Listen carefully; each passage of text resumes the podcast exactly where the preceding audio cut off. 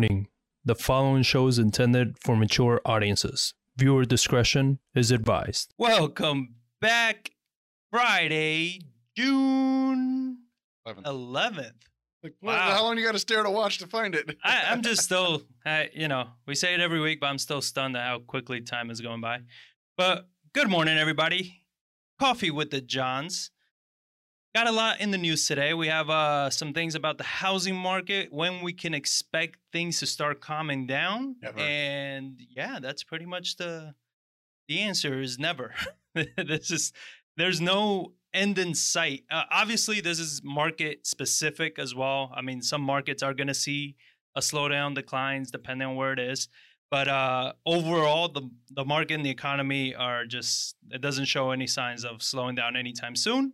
So we're going to be talking about that. We're going to be talking about the labor market and how that's affecting pretty much prices everywhere. A few more states are joining the pay you to work model. So that's going to be Pay you work. yeah.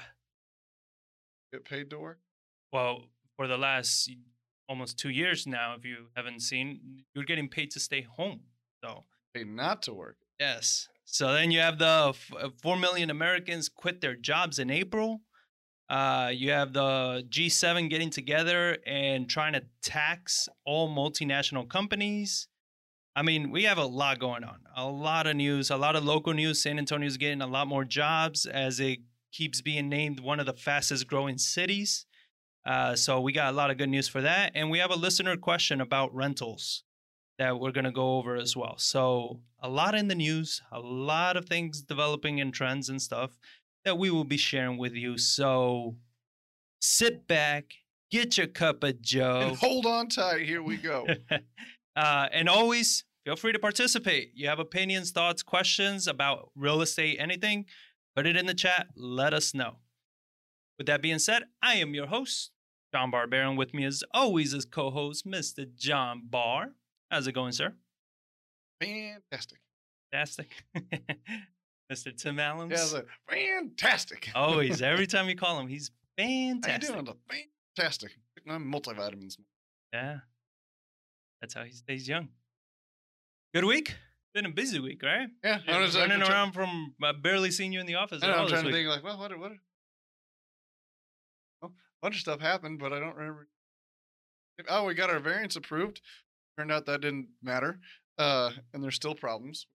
Yeah, I listened to interview we do with Seth Teal on the tips from the pros, and then just like I just can firsthand experience. It's like, yeah, no, yeah, you do one. You, one department says, oh, you do this, and you should be good. And then all of a sudden, somebody else is like, oh, no, no, you can't do that. You go back to the original department, like, well, we don't know. uh, We don't have anything to do with that department. It's like, oh my god. You Like, would think they have one department to deal with a house. But it's like everything that you have to do with the house, you have so many different departments depending on what, and they don't agree with each other. So it's like, what am I supposed to build? A Picasso looking house because you guys don't Oh, communicate? and just some of these rules that are just like, why? I mean, we're, we're hung up now. I was talking to you yesterday about it, like the overhangs Yeah. on a house. Like every house has it to like protect from the sun, the water getting to it, to get a little more water barrier from where you get this, everything like that. And it's like an architecturally important, not an important piece, but it's like you look at it, it's like, okay, how, single family houses, single story like that, they all have overhangs. Unless it's, like a modern it- house. It's something you always expect on a house, but you don't notice it until it's not there. Yeah, and now we can't have it. So basically, there's some code, rule, law, I don't know, that you cannot put overhangs or, or projections, as they're called, within two feet of the property line. Like, but I can put the building all the way to the property line, but I can't have an overhang. So I can move it one foot away from the property line, can't have overhangs. Two foot away from the property line, can't have an overhang. Three feet away from the property line, I can have a one foot overhang. And it's like I don't get the logic. Like, so why can I build a building all the way up to my property line, but I can't have overhangs in that two foot? because it's what I told you. like- if there's a bird flying on the other people's property, they can hit that overhang. So you gotta you gotta be conscious of the birds, man. I guess You gotta be conscious of the birds. it was just something that is like, oh my god. And then he's like, oh, just because you got a variance and it, even if it did include this, which it doesn't, I'm like, why? So what do I? I got to go back to the board of adjusters now? And he's like, well, you can't even. The board of adjusters has nothing to do with this. You can't do it. Like, oh my god. It's like so now we have to build. But essentially, what it looks like we have to do is we're gonna have to build a house that doesn't have overhangs on one side of the house. Because that was the thing, right? Like that's what was crazy. Is like, all right, who do I speak to? He, Nobody. him, he's just like it's a IDC code. Like you can't. There's like, why is that there? Like, What's are you IDZ? IDC National oh, IRC National or Residential? International. uh, national. I don't know, but it's residential. IRC. Just raise it up. There you go. Uh, the IRC. Uh, uh, I'm not sure what stands for. Let me look. Is it something residential code? Yeah, International Residential Code. So apparently, you can't have overhangs per the International Residential Code within two feet of a property line. Makes sense. I don't know. Uh, that's I, I just I just don't get it. It's like, uh, okay, so you can put a building that close, but you Yeah. can't have an overhang. And the other thing's like, oh, it's a fire issue. And I'm like, okay, fire, fire issue. But I can still have the building all the way up there. I can fire rate a wall and fire rate over. And It's like, so but maybe plus, like, how is a one foot overhang a fire issue? Regard how? The only Like, thing I can think of is like, all right, so you extend the property line. So if the neighborhood, the property next door catches fire, you have something two and a half feet closer that angles back to the pitch of the house. That's like twenty feet. But then it's just like, okay, even then it's like, but fire burns up, not down. Yeah. So why can I have the building all the way up there, fire rate that wall, and like, Yeah, if that doesn't catch fire, the freaking overhang isn't. But it's just one of those things like we talk a lot about is when you push back, they don't know. They're just there enforcing what's been put in place, but they don't understand why.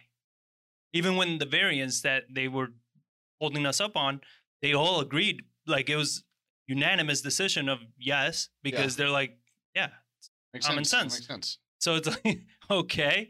But in the meantime, you're causing a lot of headaches and grief. And what's worse with this is that this, you don't even have a review board. Like, no, you know, so basically, it's like there's there's absolutely nothing we can do. Like even the Board of Justice can't do the IRC. It's like okay, it's international code, but I my thing was just like, why? Like all the all he's basically said every single one of those houses. Like so, you're telling me that neighborhood and neighborhoods all over San Antonio that have the zero lot lines with overhangs. He's like every single one of them is non-compliant. He goes to the current codes, yes. If your house burns down and they go to rebuild it, they got to one go through a Board of Adjusters to get a variance because you guys stupidly zoned everything R5. Then I got to get a variance to rebuild their house, and then they can't even rebuild the house that burned down because now you're saying you can't have overhangs. And like, what is the point of that? And a lot of those houses, um, we're designing ours so it doesn't, but a lot of those houses, like the gables, go towards that property line, where it's like so that entire side of the house where the roof runs off isn't going to have a pro- a overhang. yeah, And my me, it's like that just sounds like it's a disaster waiting to happen when it comes to water penetration.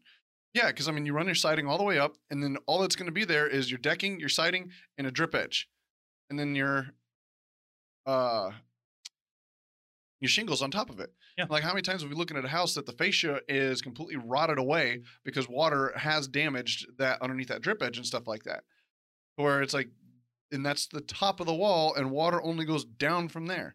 So it's like the, rot's going to start at the top, and it's because of this stupid code, we're saying it's a oh, it's a fire issue somehow. And like I don't I don't get it at all. So and maybe at one point when it was initially drafted, it probably was a fire issue. I, who knows? it, it's just what it is. Regulations, over regulations, and then they come up with more regulations without getting rid of the old ones. And it gets to a point where the people that are supposed to enforce the regulations don't even know what the hell they're enforcing anymore. Because it's like these things don't make Yeah, sense. I don't know what to do. uh, and then you have, he said like two. Uh, uh, make sure you guys go in and check out that uh, that uh, interview with Seth Teal. Uh, it's in our YouTube channel, but he talked about that there's like 200 something uh, departments boards. boards in San Antonio, and I was like, It's just San Antonio, not including Bexar County. I was like, this is just beyond insane. I was like, what the? You can see the level of um inefficiency that you can create by having that level of boards. You know, it's it's insane. But with that being said, uh, let's get into some real estate news. So one of the big uh, topics I wanted to touch on, and everything here, every topic on here is going to be building on itself because everything's very connected. Uh, mortgage lenders are loosening credit standards in May. So mortgage credit availability increased by 1.4% in May, a sign that volume hungry lenders continue to loosen credit standards in a highly competitive market, according to Thursday's data from Mortgage Bankers Association. So, MBA's Mortgage Credit Availability Index, uh, which uses 100 as a benchmark, increased to 129 in May. Lenders uh, concerned over borrowers' ability to pay their bills at the beginning of the economic shutdown resulted in an ex- exponential tightening of credit. However, May's credit availability inched to its highest level since early days in the pandemic, but remained at 2014 levels. So prior to the pandemic, it was actually a 180 something, the index. And then it dropped to like 120. So that's how much, you know, like they tighten all the credits because it's like we talked about it. Nobody was working, nobody was making money yet. Everybody still needed to pay their bills. Um, so banks were like, uh, yeah, we're not lending to you guys. Overall increases were uh, were driven by a three percent gain in the conventional segment of the market, with a rise in the supply of ARMs and cash out refis. Uh, says Joel Kan, MBA's associate vice president. According to Kan, this is a consistent this is consistent with the uptick in mortgage rates and a slowing refinance market, as well as an as MBA's weekly application survey data showing increase in interests in ARMs. Monday's data uh, from MBA revealed mortgage applications dropped for the third consecutive week. So here's what I'm seeing with this, right? We're having issues in the real estate market, right? Where inventory is ridiculously low, demand is insanely high. This was already with the tight mortgage requirements and, and the credit and all that that banks had. So we already have a supply and demand issue. So now they're starting, but then you also have on the mortgage side that they need to write more mortgages. They need to create more mortgages. They don't give a damn that, you know, and not to make them the bad guys. Everybody's got a business to run. Their business is creating mortgages. So they're not creating mortgages because, you know, there's not that many houses to buy and people are overpaying, people can't compete. So their thing is like, well, okay, let's loosen up the requirements so more people can get loans and add more buyers to the market. I was like, I don't, I, that's why when people say, you know, when is this to crash? How do you expect it to crash? Like, I'm not seeing anything, you know, and I'm not seeing any form of any type of bubble. Um, I mean, it's just one of the things that what's going to cause it to crash, like nobody knows. I mean, just like in 2008, it caught everyone off guard. It's like looking back now, you can see like, okay, now I see why it crashed. It made sense that that's why it was happening. But the entire market was like, oh no, this is sustainable. This is this is fundamentally right. Everything's going to be good to go. Like it's always some black swan event that too many departments are all tied. What what is that word? Um, Rickards uses systemic risk, or it's like it's the risk that nobody can really even see. That's like when you have when you add more parts, it's not one plus one equals two parts of risk. Like no, one plus one equals three because now you have so many different extra pieces, and you keep adding layers and layers and more and more people to that. Right. Where there's like there's an underlying risk that nobody can see. That it, like when one piece fails, you don't realize the interconnectedness of everything. Where like that's going to be something that like quote unquote crash it. But I think like fundamentally, it's it's going to keep going. It's going to eventually just stable off to where hey, like people just can't afford it anymore. It's trying to find its new norm. Right. That's why right now I just uh was I wasn't doing the full market update analysis, but I just needed a piece for an article I was writing uh, on BiggerPockets of just like did we have a double digit sales price again for uh, the month of May. Uh, so I could add that in there, and sure enough, we did. And we actually had the highest year over year appreciation in the past year, and it jumped to 19.7 percent Hmm. median sales price increase from May of 2020. And it's everyone says like, oh yeah, but look where May was at. Like, no, May of last year still had a year over year increase from 2019. Of it wasn't anywhere high, but it was actually like 2.7 percent, which is along the lines of your historical norm Right. of 2.7 percent. So like it was still a year over year increase last May in San Antonio, and then now we've had a 20 percent increase from 2020 to 2021, and it's like. Yeah, prices are going to continue to rise. I mean, it was at I think it was at 230,000 last year median sales price, and now it's at two hundred eighty thousand. Yeah. And for the month of May, it's like Well, that- fifty thousand dollar increase. So this is what's crazy, right? You think about it and you say, okay, standard you know, year over year has been around two to three percent, you know, There's appreciation. Nothing since we've been following it. but you know, more or less, like those are what you're looking at. And since last year to this year, we've had a 20% increase. Mind you, this wasn't that, oh, but last year housing prices took a, a huge hit and they dropped. No, they never dropped. You know, like, not once did they drop last year. So prices never dropped. So it was going already on trend and it increased another 20%. But yet, more people were unemployed. More people lost their jobs. A lot of people lost their businesses. All these things happen, yet we still have such a huge buyer demand. You understand? Like th- those are the things that you're like, how? You know, Well, how, just, how do you shows like we had them because the people that were creating massive employment weren't people that could afford houses even back then. Mhm. And that that's my thing because like it's a lot of service workers. It's a lot of people that work in bars, restaurants, or service these industries where it's like people that could afford houses in those industries were your bosses and your management. They didn't lose their jobs. They might have been furloughed for a while while waiting for business to come back, but they got their jobs back. It's like, but it's the underlying people. That's why employment spikes so much. Is your entry level positions Yeah. are the ones that got laid off and caused unemployment to spike so high. But those people couldn't afford houses even back then. And now that when they pumped so much money into the market, it went to people that had assets and had jobs.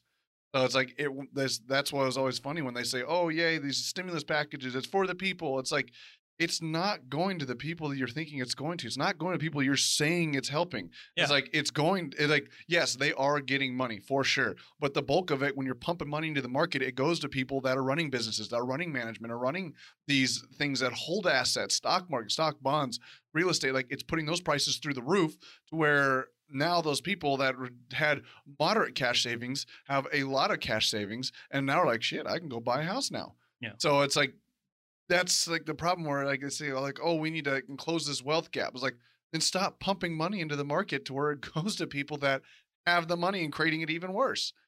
So Yeah, uh, and that kind of goes into the next article that I had here is you know the ha- the hot housing market leaves people afraid to trade up, and the housing market is so hot that some homeowners have become afraid to sell. In more normal times, first, and this is what I found interesting. So they talked about the process here. Like in more normal times, first-time home buyers move into starter homes. As their families grow, they upgrade to bigger houses. Eventually, empty nesters and retirees sell their large homes to downsize or relocate. Now, with record high prices, are distributing are disturbing that usual churn. Plenty of households could sell their homes for a big profit, but then they would have to find a new uh, they would have to find a new place to live. Many are unwilling to compete in this frenzied housing market, frenzied housing market, where they could be subjected, yeah, subjected to the fierce and costly bidding wars that have become commonplace across America. Brad and okay, so these homeowners purchased the first home in October of 2015 for 162. They since had a second baby and need extra space, but the close by properties on their want is price range greater than 500,000. So the close properties to where they live and everything that they would be moving to are worth right now are selling for over 500. The articles are written so badly. And the grammar I was gonna say, I'm like, but I was like, what did you just try to say? But the yeah, close, I, I but the close looked, by properties on their want record price, like so the close by properties on their list want record price. like they just forgot a word. I don't know. And I know it's like it's But not like so we many write articles. these, like we copy and Yeah. paste chunks of the articles to talk about. Like this With is straight so- from them. And then they say with so many uh, householders staying put, U.S. housing inventory has rarely been tighter. The variety of current properties on the market on the finish of April was down 20%, 20.5% from a year earlier. And the variety of properties on the market fell to a, a, repor- a report lows earlier this year. The shortage has helped carry dwelling costs to all-time highs and has began to decelerate the tempo of gross sales. Pinch provide is yeah, pinch provide is an enormous motive. Many economists anticipate dwelling costs to proceed to rise, making home ownership prohibitively costly for a lot of consumers. And then they talked about part of the homeowner's dilemma is the timing of twin transactions. So they talk about, you know, having to sell their home and buy the next Well, one. and that, that's a lot of things that you uh you have these contingencies to where it's like you can't buy this new home until you sold your old, old home for debt to income ratios.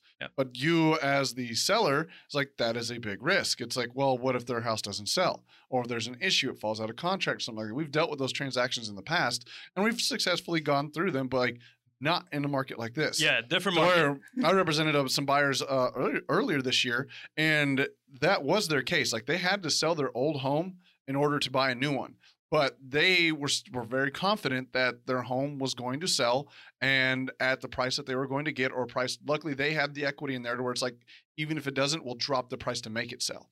And they, well, and then also the the biggest benefit they had is that they were looking for a million dollar home here. yeah, So they weren't competing necessarily in the in the market that's like you know so cutthroat at the moment. know, Like the Dominion prices, like I've seen some of the stuff out there since then, and it's like it's it's pretty damn No, competitive. Cutthroat They, out there too. they've gone up, but you're not having 30, 40, 50 showings in the first day you listed. Yeah, You know what I mean? You it's don't not in the have that many people- $200,000 price range, It's Right. Ridiculous. So so they're saying like one of the biggest factors is that so a lot of people uh, and this is something we've always done is they do a seller leaseback. So they sell their home with one of the contingency being that you rent it back to them for 60 days or so so they have time to buy another home. The problem happens is that not many people can buy a home in 60 days right now.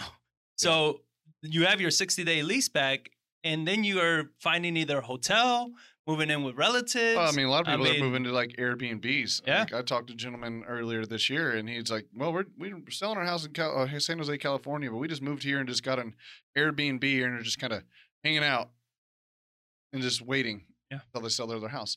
So and that and that's kind of like what you can take away as far as you say uh, you know as a real estate investor somebody that's maybe doing marketing hey podcast thank you for listening i hope you're enjoying the show and if you want to get very exclusive insider tips and strategies that nobody else is getting then you need to join our text community by texting podcast to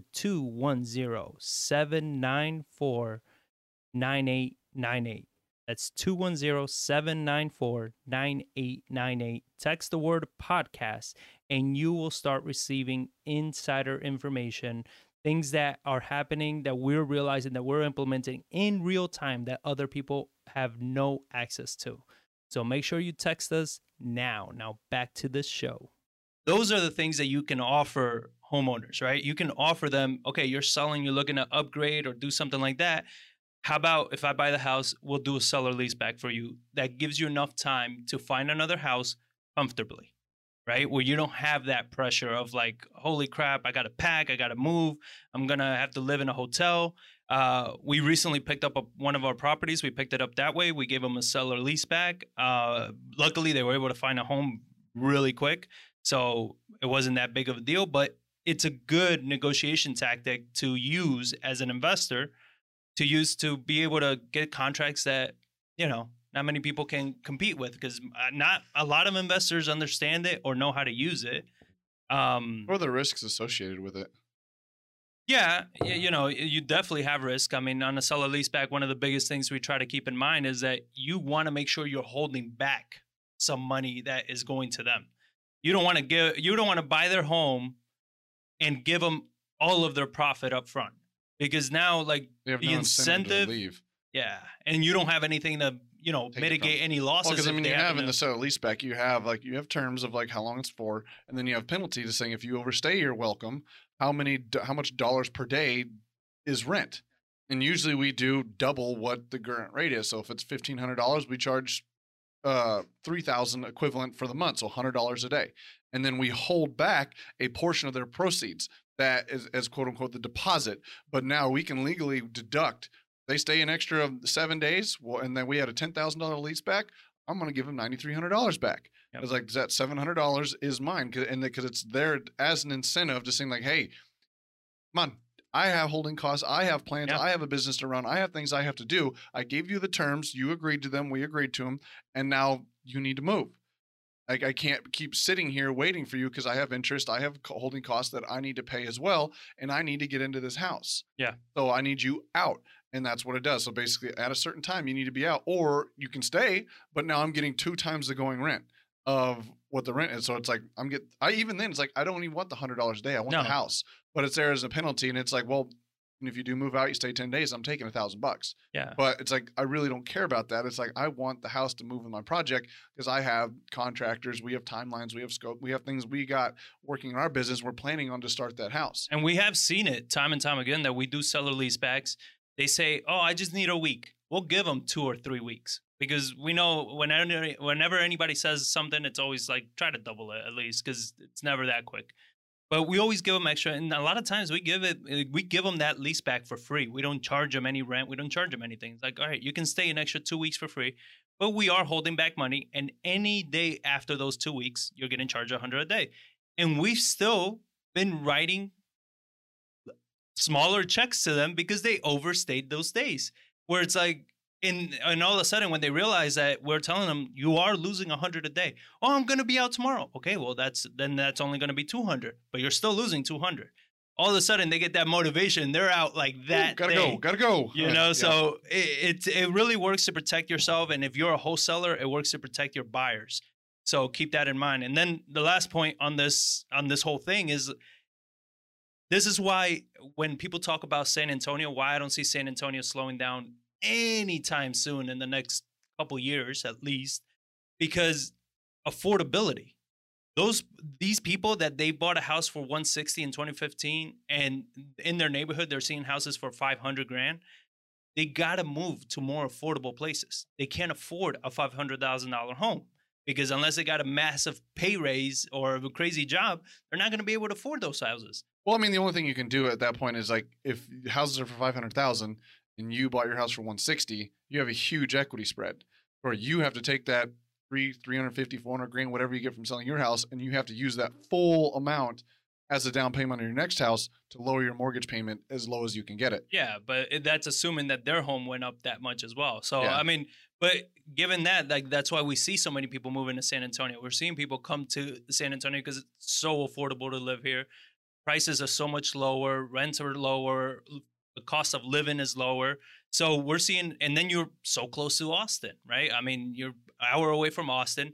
You want high paying jobs, tech jobs, whatever it oh, is. Oh, and the amount of work and construction going on on 35. I just went out to a, a couple of our rental properties over there in Schertz, Hmm. and uh, uh, they've been talking about a lot of expansion, a lot of comp- a lot of business being done out that way.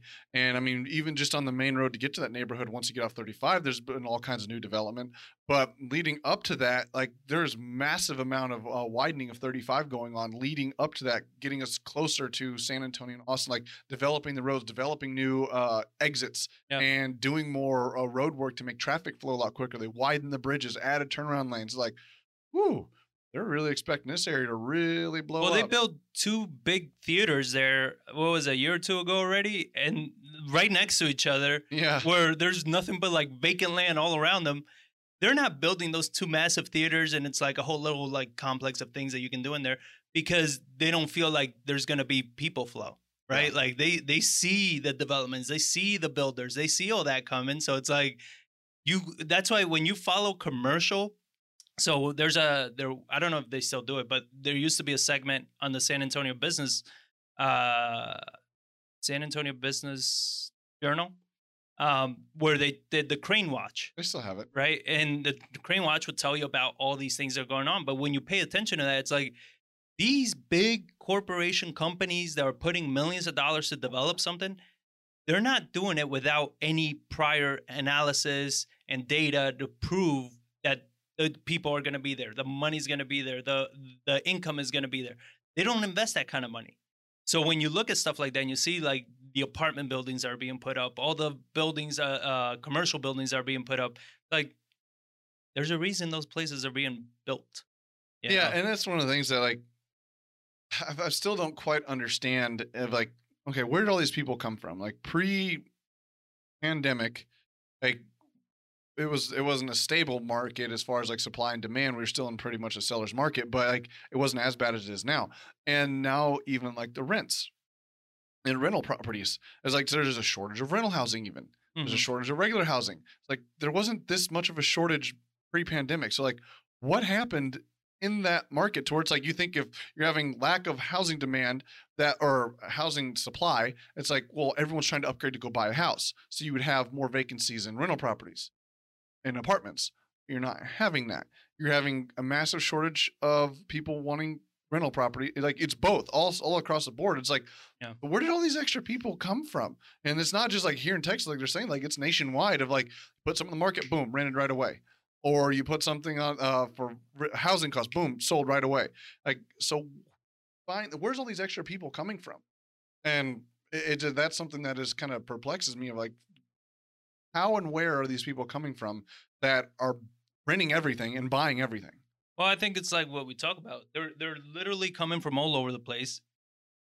Everybody's searching for affordability, and you're seeing, you know, uh, affordability in Austin is a huge issue, right? And you'll see more. I think more and more people from Austin moving to San Antonio because you're gonna see that that they're living there.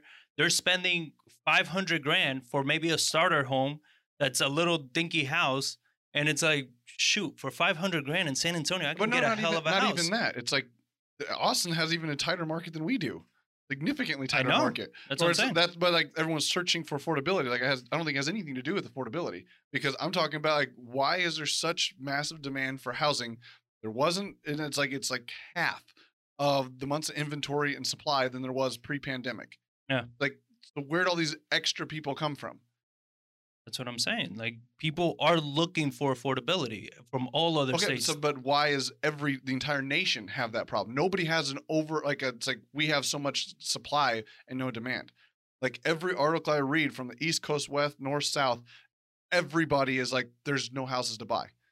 There's nowhere to rent. All- the rents are sky high. I mean, in San Antonio, no, the nation everywhere like is searching affordability. So that means people are leaving somewhere and looking for affordability. But then those somewheres that you're talking about, they're leaving from somewhere. Like, well, more no, they, expensive they areas. but no, but they're more expensive areas, but Yeah. they have no demand. They have no supply. The demand the demand there is still ex- insanely strong. Where, okay, I see what you're saying. And it's like where are people moving from that like across the board everybody is like there's such a demand for housing. Like Yeah. what caused all this demand for housing? I get if it was just like Well, and I, uh, don't you think that it could also be just because they see interest rates at all time low? They feel like you know if they don't jump on this right now, and they're like, well, you know, I there- will want maybe a bigger house, or and and then you hear like the news, the media, everybody's blowing up like, well, Texas is one of the best places to live. Florida is one of the best places to live. So it's like people are like, well, let's just move there. that does that still doesn't expand explain why Mhm. rent there's no rental property. There's nothing for rent either. Like apartments. Yeah. Well, they were saying I was reading an article that said like most a lot of renters are people that were, wanted to buy a home but couldn't find anything, so they're renting until they can. So okay, so they can't Mhm. buy a house, so they go to rent. So that's increased. So you're saying that there's just not enough houses Mhm. and there's not enough apartments for rent. right.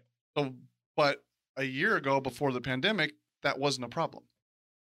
So where is Well, all it's- the I extra think- people I think it's people that. It's from? just it's like the herd mentality, right? Just because everybody's out buying, everybody's out moving, everybody starts questioning like, should we move too? Should we go somewhere? Everybody's leaving California. Should we leave California? Everybody's leaving Seattle. Should we leave Seattle? So why does California and Seattle have the same problem that we have? because probably people from other parts of California are moving to other parts of California that are cheaper or, or better or more affordable. But it still comes down to there's more people coming into a market. Well, people aren't coming out of thin air. I know. that- that's what it seems like you're saying. Well, are no, people no. manifesting? I know, but that's what I said. Like, where are the? It seems like they're coming out of nowhere because it's like, so where are all these people coming from if everybody's having this problem? To where it's saying like, oh, like New York and California, you're seeing just massive drops in population. You're seeing a housing market that's depressed, and you are. but you're not. You read of markets and like California's still got the hottest real estate markets in the nation as far as home prices appreciation and low Well, yeah, be- supply. Home price appreciation by percentage or by you're just because they have more expensive housing. Yeah, but that's what I said. They're, but they're how they're as far as percentage increase in houses and as far as properties available for purchase. Mhm. Like they their entire state is like Austin. Well, those were the things I was also wondering when we talked about, but you said in San Antonio that's not the case. It's like, okay, yeah, so you have a tight inventory, but are your sales volume just the size they were before or higher? Right. So, yeah, you might have a tight inventory simply because nobody's selling. Yeah. You know what I mean? So it's like, yeah, you have the hottest market because there is no market. You know, like nobody's selling houses, so a little bit that sells sells. So if they're not selling houses in California, that means people aren't leaving. or they're buying second homes.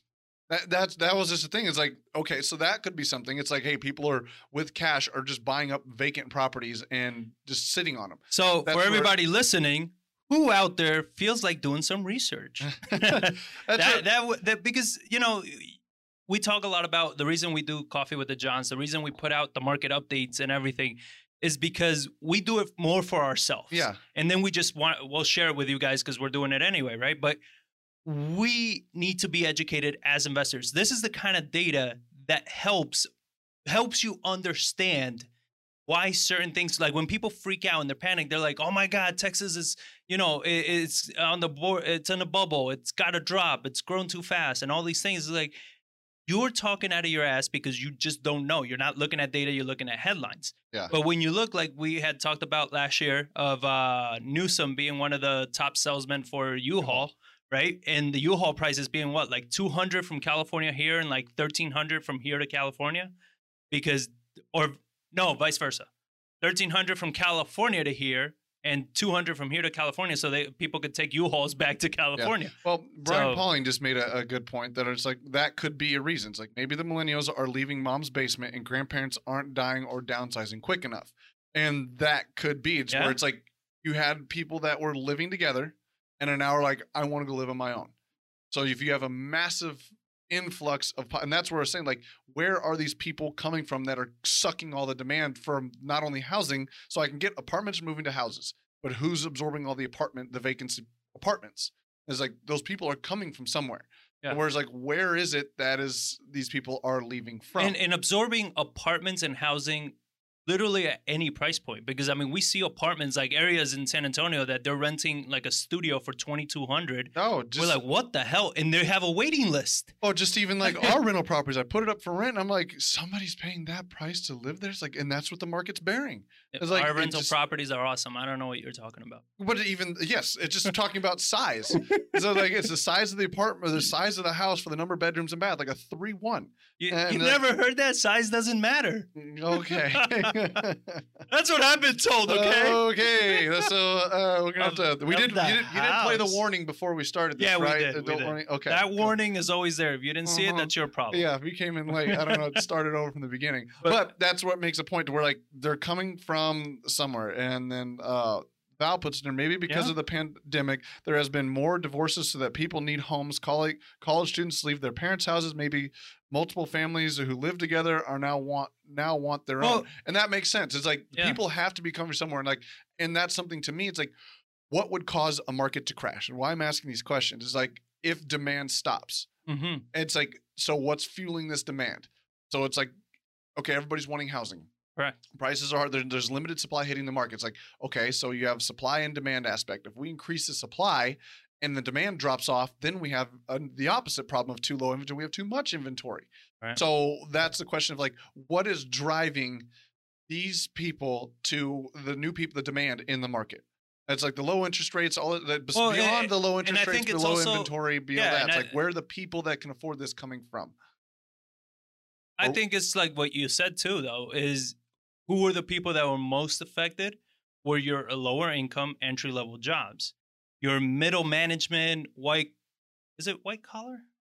White collar is people that make more money, right? Blue collar is the workers.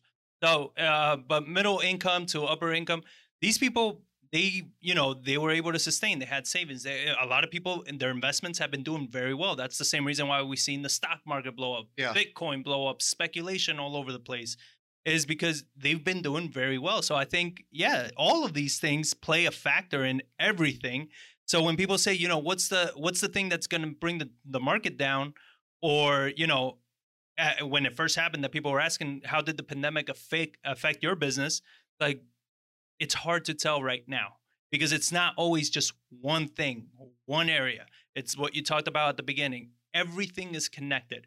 It's you know, I remember when I was doing construction before I moved to San Antonio, we would do we were going to work on projects and everything and the kids that were in their 30s were living with their parents. Right? Still from the 08 issue. Yeah. And I think also because like they were saying, well, they have massive college debt. They they can't find a job that pays them enough to get a place or they're saving for this, whatever the hell it was. Yeah. But they're in their 30s still living with their parents. Yeah. This was eight years ago, nine years ago, right? So yeah, that was a That was- that was huge like- trend. That- That's 13 years ago now. You're getting older, John. What? That back in No, like 2008 here- and 2009. No, that's were when it, it from 2008, 2009 Oh. that they moved in with their parents. At, but when I was working, it was like eight years ago before I moved to Texas. Going on eight years, yeah. longer than that. But anyways, with that, okay, so now that makes sense. To back to Mhm. like, where's this demand coming from? So you take that all into account, all the comments on here, and I thank you everybody for putting in those comments. I mean, that's Yeah. the kind of discussion things we're looking for because it, it's it, that's the reason we host the show is we want to get. I mean, it's asking a question, we're debating it, and with comments from all these other people saying like, well, this is all these things considered toward the things that I didn't consider, like Brian Pauling put in here. They got like people had a massive income in cash from a, for a family with the COVID relief. Also got the ability to pull hundred thousand dollars of 401k plans, deferring taxes over three years. Where it's saying like, okay, so that is where a lot of people got Yeah, their cash. They were sitting at home. There are a lot of like, oh, you can pull this thing, and people or pull from your 401k. Like, huh? How much money do I have in my 401k? And they look and it's like, well, man, I actually have 80 grand sitting there, so I could actually pull that out and get a get a house. So you have so now that stirs the next question to where okay, so now you have a lot of people that weren't financially responsible, weren't financially savvy, they weren't able to save up the cash to be able to afford a home. And now all of a sudden they realize they can get all of this cash and they go buy housing. Yeah. Which isn't a very smart idea. You're pull, literally your- pulling from your future. Your house but- is an investment. What are you but- talking about? True. Um, but is that the precursor to another problem as far as foreclosure crisis to where it's like, yes, we have more sustainable underwriting standards, but you still can't, you're not interviewing that person. You're looking at him on paper Yeah. of just saying like, hey, you have the job, you have the cash. That's really about it. They're not looking back six years being, how did you spend your money? How did you get that cash? Are you a good long-term bet on this property? Well, the house might appraise, but you have all these people that shouldn't be homeowners all of a sudden coming with a bunch of cash becoming homeowners not understanding like the costs associated with that. They're just looking at it from like i can afford this payment. Okay yeah but now you're at 45% uh, loan to value or debt to income ratios. And it's like how are you going to fix up maintenance? Especially those the tighter markets right now the seller doesn't have to do anywhere near the maintenance. No. you can sell houses with 25 year old air conditioners because people are just so starving for the property. And now when that AC goes out and they're just like, oh, it's a nine thousand dollar air conditioner bill, they're like, well, I can't afford that. Well, we can loan it to you at nine percent interest rate, and now they get themselves into this debt cycle again. Yeah. Whereas, Well- like, is it creating a bigger problem that everyone's looking at the 2008, the way the crisis started over there, and they're not. But now it's like, okay, that's not happening because that was an underwriting issue. You were giving money to people that those ninja loans that didn't even have to have jobs, the adjustable rate mortgage. While the lending standards are better, you're not looking at it from the fact of like, could this massive amount of people that are now buying houses, moving out into the world, afford to be able to live out in the world? Because right now it seems, yeah, they all got cash. Well, like cash runs out pretty quick.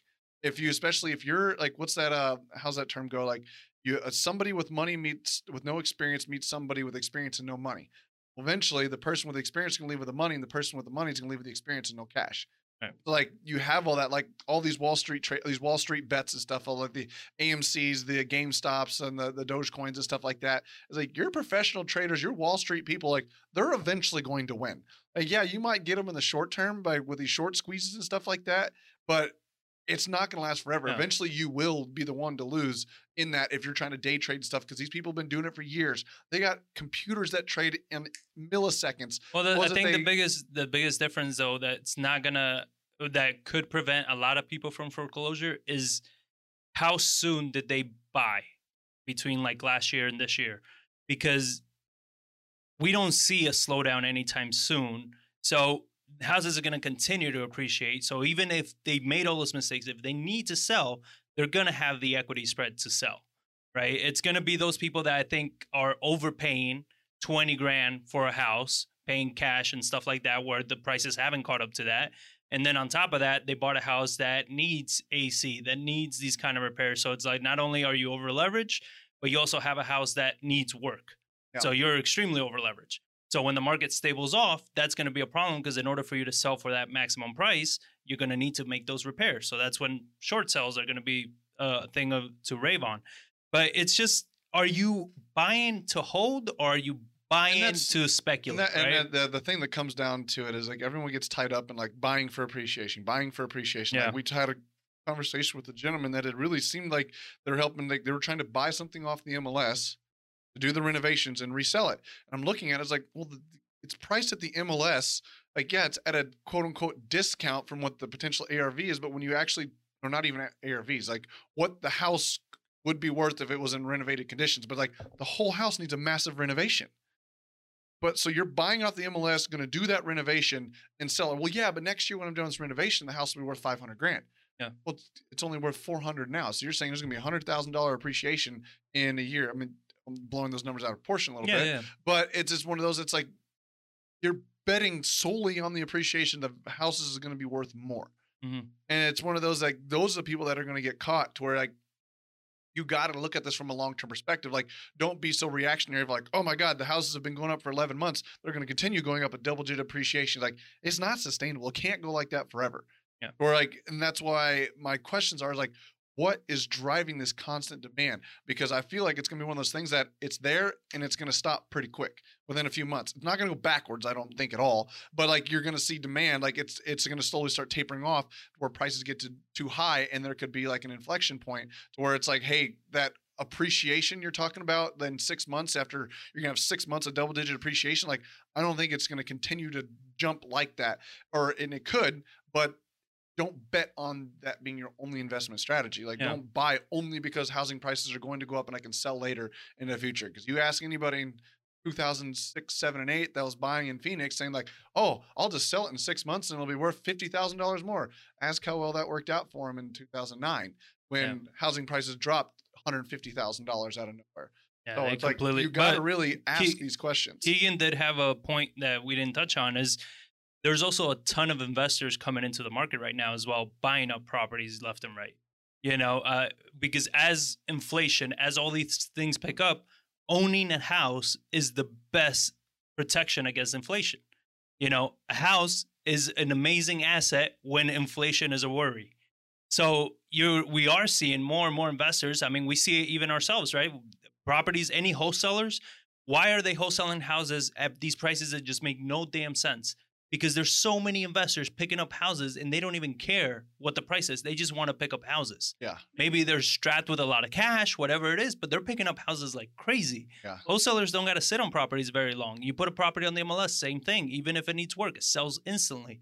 So yeah, investors are a huge uh, factor in who's buying up all this real estate. And even when prices start stabling off and everything, like whenever that does happen, I think investors are still going to be those Yeah. main buyers. Well, and I mean, he puts in here, it's like, but that doesn't explain high rental demand.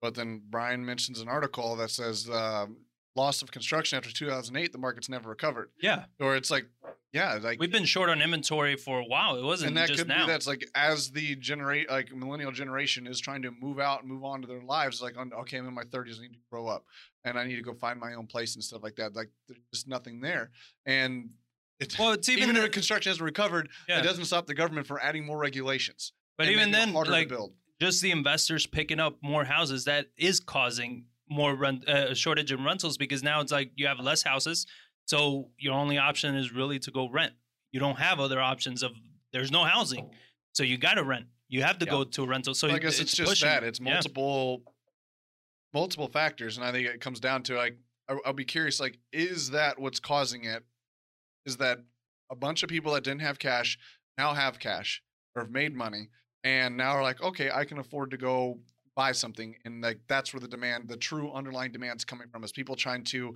go from mom and dad and kids living with them and separating and wanting to one household now becomes two Yeah. and that's where it's at and then it's just like yeah there's no you it's an over like regulated construction industry Mhm. and there's no lumber to even supply it there or it's like you have a lot of things like fighting that reason oh yeah you can't get the yeah, supply in the market expensive yeah well i wanted to touch on a we had a question uh, come in and this lady was wondering if san antonio still makes sense for investing in rentals because she's been trying to buy rentals here and she cannot putting 20 to 25% down. She cannot find any properties that would even cash flow $150. What is her d- definition of cash flow? Then? Exactly. So I that was one of the uh, I sent her back I sent back a few questions to her. I was I was asking her the same thing. I was like, "What are you factoring in from gross you know, cash flow to net cash flow? Like what are you factoring in for expenses, for property management, for everything because if you're putting 20 25% down in San Antonio, do you believe right now you can cash flow more than 150? Well, I mean, that's what I said. Like, what is she taking into cash flow? Because remember, we had somebody contact us a while back. I can't find $150 cash flow, but then they're taking out this much for capex. This No, much no, no. I'm saying based on what we do. Yeah. Oh, yeah. Exactly. That- yeah, that was I- my thing. I'm like- you should be able to find that. if you're putting problem. 25 20 to 25% like there's no reason why you can't find that I mean, just the neighbor, like some of the neighborhoods we own our rental properties and Like, obviously, we run comps on those things for values and rents, Yeah. and what we're renting them for. It's like houses are selling for 180,000, 190,000, and they're renting them for 14, 1450. Yep. Like, I feel like if you're buying that house for 180, putting $36,000 down, let's say you 144 mortgage balance, and it's renting for 1400, it's like you're still at a 1%. Like, yeah, we have high property taxes here, but they're not that ungodly high. That's where it's like it's got to be what it's your. Uh, Seth made the comment where, um, like these, uh, what did he call them? Just people that read BiggerPockets articles and come in with these like, I want a two percent, I want a one and a half percent rental value, I want to be able to house hack and have them play cover my mortgage completely. Like there's this distortion of they find these articles of what investing should be like based on what it was in Uh. 2009 where it's like, yeah, that's in a depressed market. You're not gonna be able to find that stuff now. Uh, like they the, come the amount of people that i come across consistently talking about house, house hacking is almost as annoying as the amount of people talking about bitcoin like my god you know like just stop reading these stupid ass articles i get why house hacking sounds amazing oh, just right the unrealistic But expectations. It's, it's- just like It's just God. like a lot of these people that are even talking about it, they're talking about what they did when they started 10 years ago, 15 years ago. yeah, You know, it's like different markets, people. Different markets. Different House markets, hacking right now, times. especially like in San Antonio, is not that easy to find. Oh, but I can find a duplex, live on one side, rent the other one, and they take care of the mortgage. I'm like, okay, and what else are you asking Santa? Yeah. You know what I mean? Because it's like, where the hell are you getting this from? Like, I get it, it's an idea. yeah. It's well, it's also that they read articles online and they like they read books. Like I, I know you read like these uh, the BiggerPockets book or how you should invest in rental housing. And it's like, yeah, if you can find those things, great. But also you being a retail, I'm gonna call them retail investors, Mhm. not investors like we are. Though it's like, no, we're in this every single day. It's like us professional people that are in this every single day, all day, do this for a living. Like, we're not going to let those opportunities go. We are going to capture those and take them on. Like, why would I sell that thing to you for to make five grand when it's like I can buy that and turn that into fifty thousand in three years? Exactly. It's like I'm not, you're not going to let that go. To like you as a retail investor, like you have to have realist, realistic expectations of what it is, and everybody wants like they like. Well, I got ten thousand dollars. I want to be able to house hack and like do all these things. Like, yes, you might be able to find that, but like, good luck, Yeah. especially in this like insanely hot market right now, or like you're buying for the wrong reasons. Well, uh, house anything is possible, right? You can house hack. It's just Yeah. can you do this at a profitable scale? You know, because yes, you're gonna house hack. Okay, maybe it took you however the hell long it's gonna take you to find something that somewhat makes sense for it, and then what? Like, okay, you have it. Now what? When's the next one you're gonna be able to find? When's the next property you're gonna be able to buy? Like, you Yeah. got to be able to just move on from whatever shit you read, some article somewhere or anything. Or one thing I, I try to stress a lot about is you need to invest in the market that you live in the way the market is, not the way you want it to be. Right? Like people are going places wanting a market to be a certain way. And it's like, that's not the market, but that still doesn't mean that there isn't deals out there. There still doesn't mean that you can't invest in real estate. It's just the market is different, you know, and you got to adjust that. But you come with that mentality of like, but uh, I heard on BiggerPockets house hacking, and I need to do that. It's like, okay, well, go somewhere to Well, house good hack. luck. Well, then You it's know? just that like South Dakota. $150 a month cash flow. Like if you can find that for sure, and one, I wouldn't like not suggest buying a house with only $150 in cash flow, um, for sure. Or like if you're doing it, are like just ba- on basic math of just saying like, hey, what is my rent to what is my mortgage payment? Not property management, not capex, no, nothing else. Like you shouldn't be buying anything that doesn't have at least three hundred dollars spread between what you can rent it for and what your mortgage payment is. Two fifty. If it's a newer house, it's not going to have any maintenance aspect to it. But I, I can't find it very hard to believe that I can't find anything for one hundred fifty dollars. Like, well, yeah, when you take out ten percent in capex, you take out ten percent for uh, property management, you take out eight percent for vacancies, you take out all these other things that they say you should take out of your cash flow. It's like yeah, you can. And at that rate, you sh- if you broke even or got fifty dollars over all of those contingencies, you should be happy. But And, and that's where I, I'm like, even 150, I told her, I was like, even 150 cash flow is not bad if you have insane contingencies. Yeah, Because if you have insane contingencies, chances are you're never going to actually spend that Well, money. that's what I'm saying, so in reality, you do have more cash flow. You're going to Yeah. be making more money, right? Because that money is not being spent anywhere else. So okay, you have 150, but you have these insane well, you contingencies. look at that. It's like. I just said. I said the number three hundred dollars. Yeah. Well, you think you rent for fifteen hundred dollars? You're going to take out ten percent for uh, maintenance and ten percent for property management. Well, there's three hundred dollars right there. And then you're saying, oh, 150 on top of that, $450 like spread. Like, yeah, if that's the numbers you're running, it's gonna be very hard for you to find a spread like that. Like I, I find it very hard to do that. Like some of our rental properties that we've owned for two, three years have now those spreads.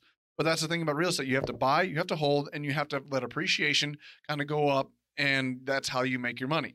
Well, and and then you- eventually you, can get to the point. But it's like everyone wants to buy a house and immediately retire off the cash flow. And but you like, also got to buy right because that's that's also the thing is like your capex like your capex doesn't need to be 10% if you fully just renovated the whole house and you did all the major components and everything like that. You build a good cushion.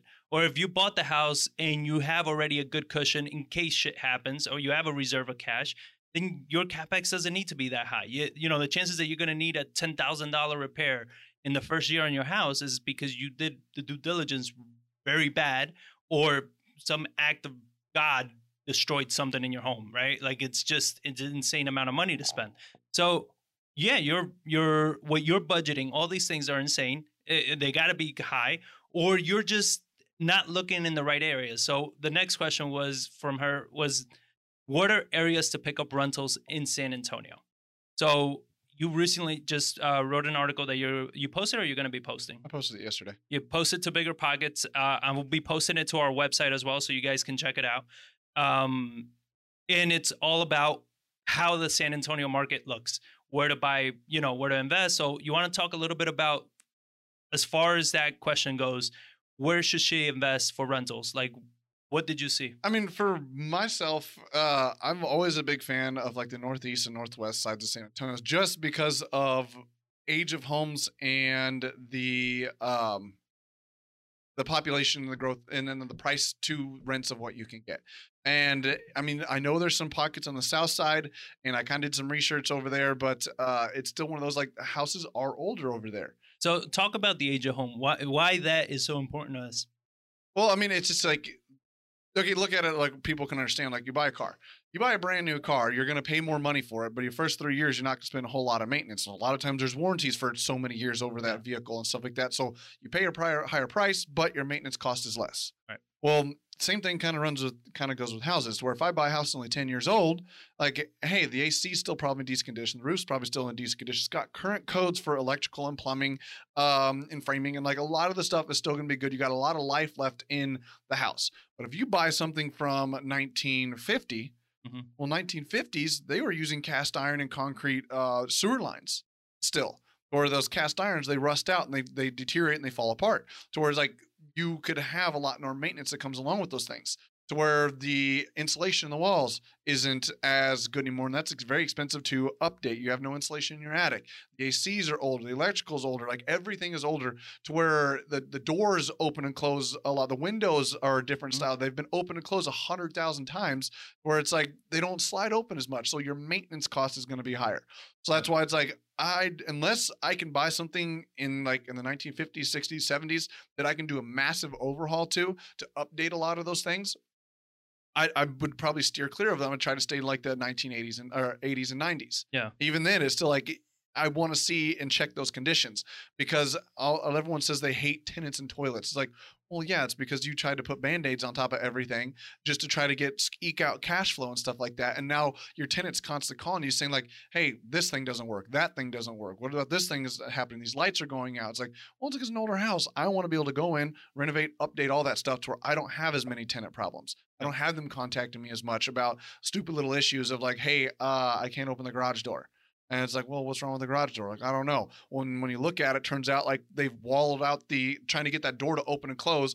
The normal latch that the deadbolt goes through, they've adjusted so many times and they've drilled the hole bigger and bigger and bigger and bigger to the point now it's like it just doesn't even lock. It, it sounds like hold. a personal experience here. Eh, well, I mean, how many times like it's Yeah. happened on the, the house we're renovating right now? It's like I, Yeah. the front door is a nice front door, but like it's been adjusted so many times because the foundation was trash and never fixed that there's just nothing left in the door jamb to put the deadbolt into. Yeah. And It's like it just like even though you lock the deadbolt, the door just wiggles back and forth like an inch because there's it's literally hitting the trim that's holding the door in place. Like, well, uh, we just got to replace this door now. Or like those older homes, you're going to have a lot more issues like that. Yeah. Or like sticking to the newer houses is why I kind of like the northeast northwest because I can't see through walls, I can't go through the ground, and a lot of times those risks don't get priced into purchase prices because you have too many retail and the retail investors trying to buy and they're like, "Well, everything seems fine. I'm going to go ahead and buy this." Like, did you just scope the plumbing? Well, no. Well, did you? Why not? Like, well, everything seemed to be working fine inside the house. Yeah, but or, or like- even worse, that they're like, yeah, but it's five hundred dollars. You understand? You're buying a house. yeah, Like five five hun- hundred dollars is not. It's it's much better to do right now and not buy the house than not do it and spend seven thousand. well, we had that conversation with somebody like they were proud of like slamming people into like uh, there's there's the wholesale groups we all know I won't name them by name but like they're almost proud to slam buyers into properties that are trash are crappy. They're like I can't believe I got that person to buy it. Boom win in my book. Like but these people that are buying from those like those those wholesale shops uh, uh like they're not the most they're novice they're completely newbies they don't have a lot of cash. So if you're buying real estate, you can ruin somebody financially for five to ten years getting into a bad house. Yeah. And where it's like, well, I just didn't have the five hundred dollars. Like, well, you shouldn't be buying real estate if you can't do proper due diligence. Exactly. So- well, and that, that's also a point that we've been criticized before, and I've mentioned this before. How they say, "Oh, well, you guys buy, you know, using flip numbers. You buy your rentals using flip numbers." And like, of course, it's going to be much more difficult. You should buy it using more rental numbers. Like, no, because we are actual investors and not speculators. So when we buy a property, we're using numbers that we need to use. It's not flip or rental. It's just the house needs a shit ton of work. Yeah. We're going to do it or we're not going to buy it because we know that if we don't do the work, a year from now, two years from now, it's going to cost us any amount of cash flow we made and then some, Yep. plus the tenant Fix troubles. And I mean, uh, capital asset pricing model put in here is like if retail investing have or if retail investors have unrealistic expectations in house hacking, what are the realistic expectations for a rental investor who wishes to house hack? A retail investor who wants to wishes to house hack. Ugh. Um realistic expectations are it's like the fact that somebody is able to cover your mortgage. So where or not cover your mortgage, to be able to contribute to your mortgage. Where if you look at it saying like, hey, if I move out of this quote unquote house hack, is it going to be a good rental property without me living in it? Where it's like, for example, it's saying like, hey, I buy a duplex and my mortgage payment is let's say fourteen hundred dollars, and I can rent out the other side for a thousand, and I can rent out my side for a thousand.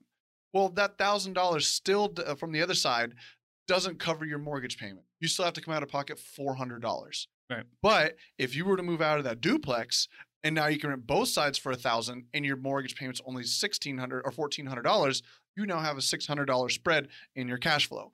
The problem was like uh, when I say the retail and the house hacking investors, like they want a duplex that they can move or quadplex they can move into, and the combined rents of the other unit pay for their mortgage in full. To where it's like okay, you're buying this duplex that it's for a thousand. The other side rents for a thousand dollars. You want a thousand dollar mortgage payment. Well, now you're talking. You're having to buy a house for a duplex for like 130 grand. Like, I'm sorry, because now you're saying that like both sides come in for a thousand and your mortgage payment's only a thousand bucks. Like retail or your retail investors that are 1031 in cash from other places, they've scooped those things up and pushed prices so damn high that it's like you're not going to find those anymore, or you got to go to very low C, D class neighborhoods to kind of find that stuff. And that's the problem that like what you're saying. That's the right way to buy a house. You uh, like we talk about even the house hacking with, aspect is or like any any aspect. Even when, when we talk about Airbnb, is that the you got to buy a house because it makes sense to buy that house. Period as an investment. The fact that you're going to move into it, or you're going to house hack it, or whatever, that's just an added bonus, right? Because now your your rent is be, your mortgage is being covered. You have a place. You're spending half the mortgage that you would anywhere else, and you have a place to live, right? But it still needs to make sense. The problem is that we're not finding multifamilies that li- make sense in areas that we would want to own any multifamilies Yeah. because the areas that would cash flow, the kind of tenant you're going to get, the headaches you're going to have with those tenants. Oh, and it comes down to like the qual the, the type of housing. You're having Yeah. to go to much older. oh yeah, they're like C, D class 20s areas. build, Yeah, 30s like, build. You're dealing with like houses that have weren't duplex, house uh, hacked up into duplexes and Yeah. triplexes and stuff like that. Where like you don't know what's behind those walls. You don't know what type of plumbing they did like through the walls, and you don't. no seller's gonna let you rip open the walls to check all the plumbing and stuff like that and all the electrical and how that was done. Yeah. Or like it's just eh, I'm not. So if uh if you guys live in San Antonio, we do property tours and we're doing one Saturday. We're gonna be walking uh are the three new builds that we're doing in in the historic district of the Dignowity Hill downtown Saturday. So text property tour to 210-794-9898 and uh I will let you guys know the time and place and we will be doing that property tour. We'll be showing you that new build and everything like that. So make sure to text 210-794-9898. Um, with that said, moving forward, what do you want to talk about? We got the Biden $6 trillion budget, and we have people getting paid to get back to work. What, what are we getting into? I mean, I'd say go with the the six billion dollar six trillion dollar budget because I haven't read anything about that. And okay. So, well, there's a reason why you haven't read anything about that. so it said uh, the the article was funny because it started off with uh, there you might have taken off early for your Memorial Day weekend, and if you did, you did not hear about President Biden's six trillion dollar budget. So it's always one thing that we talk about, you know, with politicians and everything. They always pass a lot of the big stuff during holidays and weekends where people are not paying attention. but according to the budget, the White House expects that 2.2 trillion American jobs plan to raise the federal deficit by 529 billion dollars over the next 10 years after 1.7 trillion in revenue from tax hikes mostly for corporations during that period. So they expect the 1.7 trillion coming from tax hikes.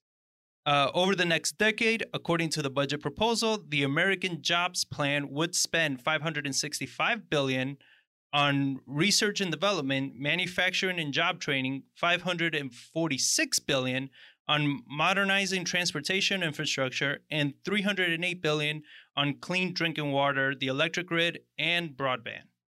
The Biden administration expects the 1.8 trillion American families plan to raise the deficit by a net of 270 billion over the next decade after accounting for 1.5 trillion in extra revenue from tax hikes, loophole loophole closers, and enhanced enforcement uh, by the Internal Revenue Service, all aimed at the wealthy.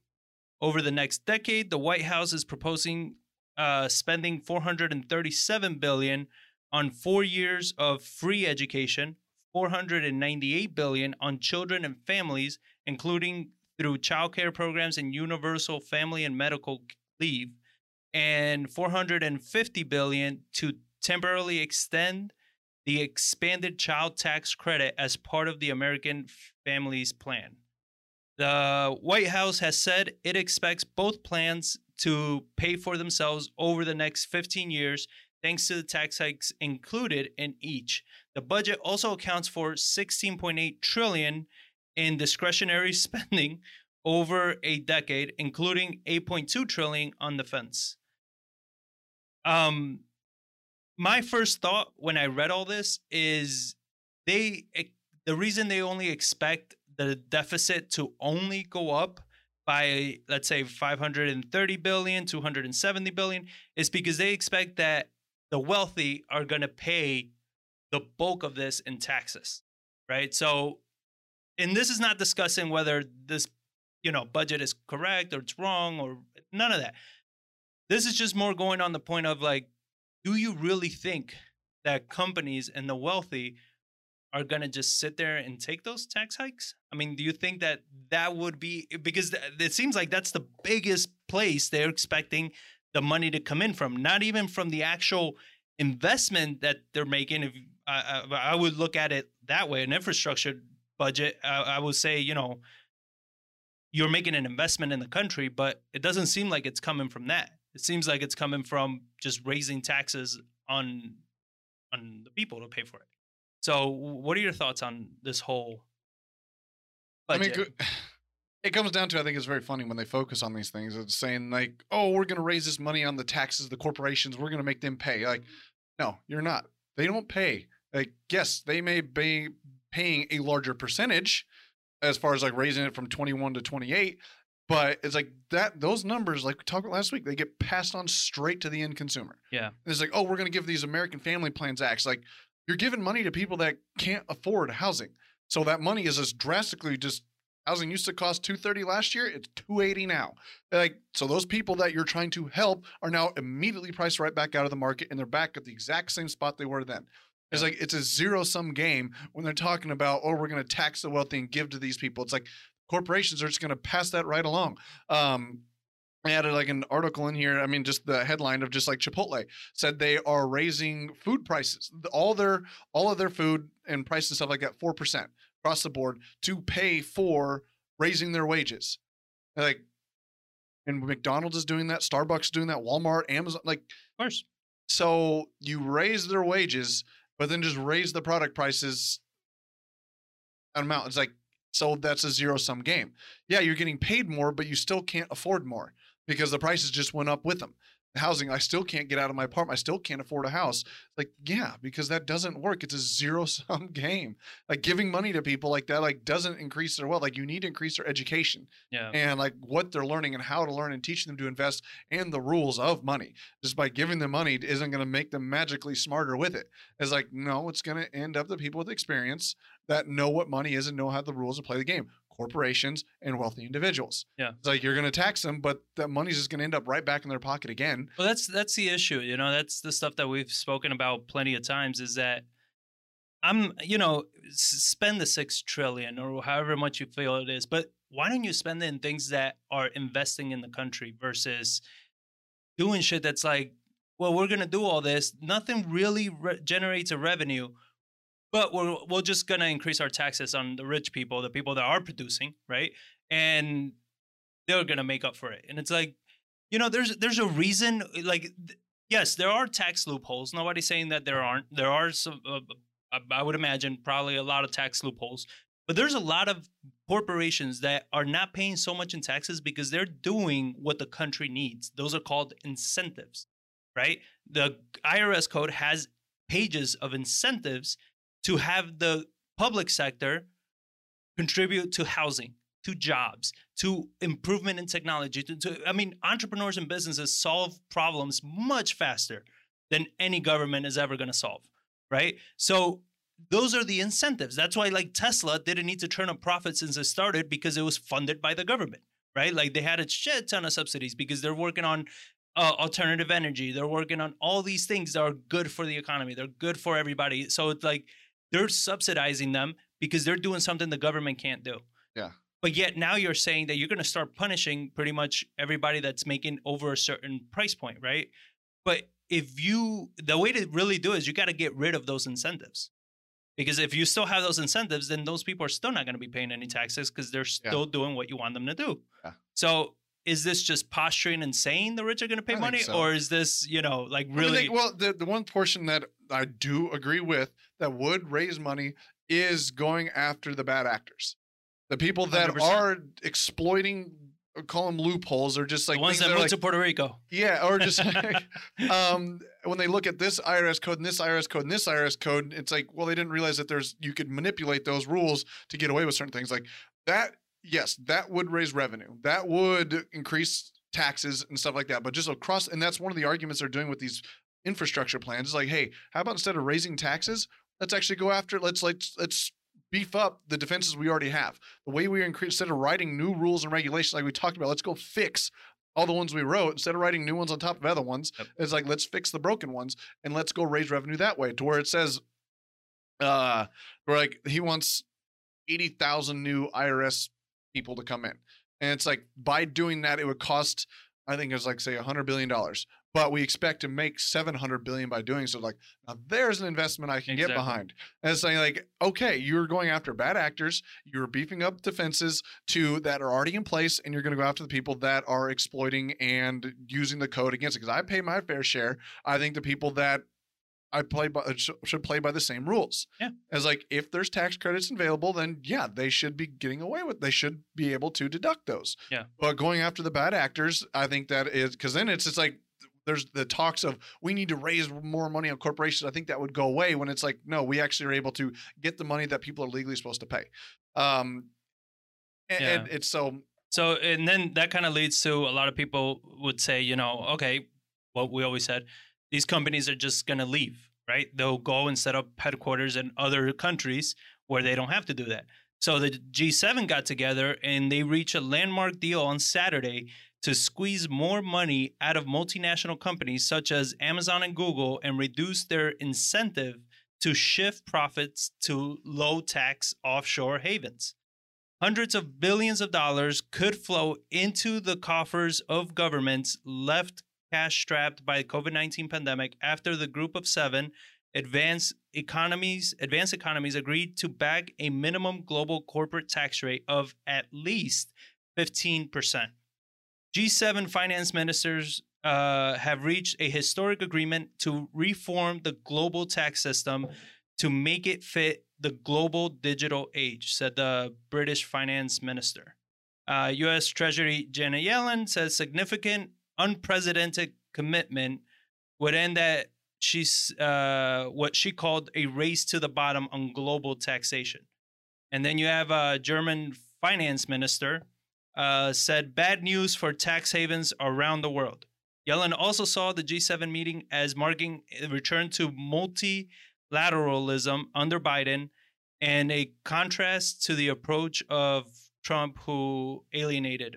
Okay, uh, what I've been what, what I've seen during my time at this G7 is deep collaboration and a desire to coordinate and address a much broader range of global problems. She said. Um, ministers also agreed to the move forward uh, towards making companies declare their environmental impact in a more standard way so investors can decide more easily whether to fund them whether to fund them or not. Uh, key details remain to be negotiated over the coming months. Uh, saturday's agreement is only the largest and most profitable uh, multinational enterprises uh, would be affected. So the European countries have been concerned that this would this could exclude Amazon, which has lower profit margins than most tech companies. But Yellen said that she expected it would be included. How tax revenues can be split is not finalized either. Uh, duh, duh, duh, duh, duh. The French finance minister said that he thinks 15% is too low, uh, but he Huh. says it's a starting point. And so these seven countries for you, uh, in case you didn't know, it's the U.S., Japan, Germany, Britain, France, Italy, and Canada. Italy is hilarious. Um, so my thing is like, okay, so you're doing this to take away the tax, what they call the tax haven of uh, other countries, but it's like you have other countries that need them because they can't compete with France, the U.S., Britain, Japan. They're too small. They can't compete. That's what happened to Italy, Portugal, uh, Spain, Greece during the last financial crisis because they joined the EU. Well, they were forced to join the EU, and when they joined the the EU, like they couldn't keep up with Germany and France. They're small little countries that they were, you know, they weren't exporting that much money. They were good with their currency. But now when they were brought into the euro, they couldn't afford it. So when that happened, those economies tanked. I mean, Greece, they had how many riots and fights and everything for years, you know, in the financial trouble. So now you're saying like doing this bottom of 15% uh, corporate tax rate, like you're taking the advantage of these other countries to sustain because they can compete with the big ones that way. Now it's like, well, now they can't compete either. Well, I'm just saying, like, they're curious how far they can get this. Like, oh, we want to be able to do this across the G20. And they're talking about the 20 biggest uh, economies. Like, the, the biggest seven got together. And, like, it's the article even says rich nations reached a landmark deal. Yeah. So it's like, I don't know why anybody else because they, they can agree with this stuff. Of course. Like, they can they can afford it. Like, but like you're Ireland, eh, which is a normal like tax haven and stuff like that. They would I don't see why they would ever agree to that. And it's like no, there's one. It's like there's no accountability now for government. To it's like there's no private sector. There's no like oh everyone's 15 across the board. So now we can absorb all of that, ca- and that's why I said like over time it's going to be back to a zero sum game that they're gonna exploit and burn and embezzle and waste all that money and be back to like, oh, we need to raise taxes instead of 15%, it needs to be 20% now because we're running out of revenue again. Yeah. So, And it- plus, it's- uh, there's no, for for those countries, that's even how they become more competitive across the world market because as these major companies come there, they create jobs and education of a higher level because they need people to hire, right? So it creates more employment. I think it creates more skilled labor working for these companies. It brings in more revenue for the country.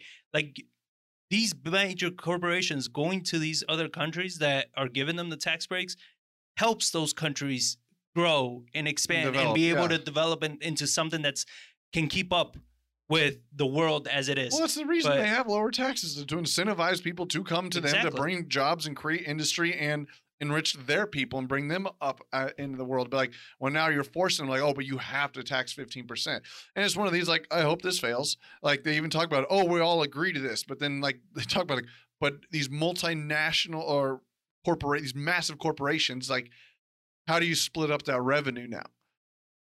So it's like I, I could see this easily falling apart to where it's like, well, the United States wants this, Germany wants that. But like you have a lot of big well, I, what I wonder is too if China, Russia, India get together and say we won't like, we no, won't do it. We will lower our taxes even further then. Yeah, You know, and what are companies going to do? They're going to go there. yeah, and that's So- what I said. Like uh, the big government and like the bureaucracies of it, like it's like I said, it's a zero sum game. Yeah. I don't see this really going anywhere with it. But Uh, and uh, one one article that I read that uh, you know we talked about before, and I thought it was great is uh, the two thousand dollar back to work bonuses. Um, so still waiting final approval in the state house. The North Carolina proposal, which passed the state senate with bipartisan approval, would give unemployed residents fifteen hundred signing bonus if they accept the, accept a job within thirty days of the bill becoming law and 800 within 60 days. So, also on Tuesday, New York lawmakers introduced a bill that would authorize a $1,200 payment to unemployed residents who return to work for at least four weeks. And last week, two Republican Massachusetts state senators proposed a similar bill calling for 1,200 sign on bonuses payable in three increments spread out over a full year. Um, Republican controlled Montana is doing it. Uh, you have New Hampshire marketing. So, marketing the biggest return to work bonus so far. Arizona rewards residents who are newly employed full time with a $2,000 payment after 320 hours of work and $1,000 to those who obtain part time employment and work at least 160 hours. So, Democrat states have also gotten on board with Connecticut providing a one time $1,000 payment to the first 10,000 long term unemployed people uh, who return to work in at least eight consecutive weeks before the end of this year. Most recently, Colorado authorized $1,600 payments for unemployed people who transitioned into full time work and May in May and 1,200 for those returning this month. uh, with both payments contingent on eight weeks of employment. So. It, it's what I like is like before this was being criticized, and now we're seeing. I mean, New York. I, when I saw New York on there, I was like, I think "What?" like, okay, where's all this money coming from? As like, what, nothing tells me more that like, hey, we pay too much money to the politicians and governments than this right here. It's like they have extra money that they're like, well, now we okay, so we're just going to incentivize people to get back to work and give them money. It's like, where did you get that money from? It's like you taxed away, and now you're saying we're just going to take from somewhere in our budget and we're going to create this Well, extra money and give money. it back. It's just like, what are you doing? Like that's that's where it's uh, to me, it's always like nothing tells me taxes are too high and we pay too much to the government and it But proves that they just embezzle and waste and burn cash and then their inefficiencies to where it's like, yeah, we can just randomly come up with an extra 100 million, 300, 500 million dollars just to give to people for returning. To I don't know. I, I still prefer that over what we're having because at least this way you are incentivizing people to get back to work. The way I look at it is when is the uh, the housing market going to stable off? When are things going to be a little bit back to normal or a little bit more normal, not so crazy? Is when more and more people get back to work. The more people that get back to work, the more that supply chains are going to get back to normal, the more businesses are going to be able to operate at normal capacity the more things are going to stable off on prices like people need get to get back to work and we've seen that if you pay people you can incentivize them to do one thing or the other. So they were getting paid to stay home. Now that overcorrected so now they need to get paid to go back to work where i think this is a much smarter investment because yes eh, you know it's tax dollars of course we're paying for that anyway but at the end of the day it's like okay but at least more people are working which is going to be good for the overall economy it's going to be good for the health of the economy for job market for everybody. You know what i mean? So i think i get your frustration i guess with uh using Well, I the mean, money uh, but yeah, at the I end of the mean, day- frustrations. eh, But it's like I do agree. I still agree with you. It's like yes, I do prefer them to do this. If they're going to do it, I'd at least do it this way. right But it's also one of the things like I'm still not happy with the very beginning of like where did you get this from? Like the fact that's where my issue is like where did you get this extra? Well, I'm glad you're at least using it this way and giving it to people like incentivize people to get back to work and produce. That means like, hey, uh, we don't want any more freeloaders. We're going to try to incentivize you to get back to work and do something useful to the economy. So capital asset prices says politicians on the left do not write checks they just endorse checks yeah, but I think every politician just Yeah. endorses them. yeah Like somebody else writes them, but it, I think it's the unelected politicians that uh, write them. Yeah. Uh, but it's the To elected do it. ones that just endorse it. Um, but I mean, switching, not Mhm. switching topics, but like all this extra money, all this extra printing, all this extra, uh, these housing costs and everything. I mean, a big topic that like you turn on the news, people talking about inflation, and the core inflation rates uh, came out yesterday. Why is okay? Uh, and the inflation data for May came in hotter than Wall Street expected, with core inflation at a 29 year high. And we've talked about inflation multiple times over the last several weeks, uh, months, about what all this money printing can really do. The Consumer Price Index, or CPI, rose 0.6 from the prior month and 5% from a year ago, the Labor Department said Thursday. The annual inflation rate was the high since August of 2008. The core CPI, which strips out volatile food and energy categories, rose 0.7% from April. The 3.8% core inflation reading was the strongest since June of 1992. Economists were looking for a 0.4% increase in both the overall and core, C- core CPI, but they got 0.6 and 0.7. Supply constraints and high demand, fueled by the fading COVID threat and fiscal stimulus, have combined to stir up the biggest broad based inflation rise in a generation. Industries that are struggling to keep up with demand and facing increases in their own input costs, including labor costs, appear to be passing along price price hikes. Chipotle Mexican Grill, which recently hiked its average wage to $15 an hour, said this week that it is passing a 4% price eh, price hike to consumers.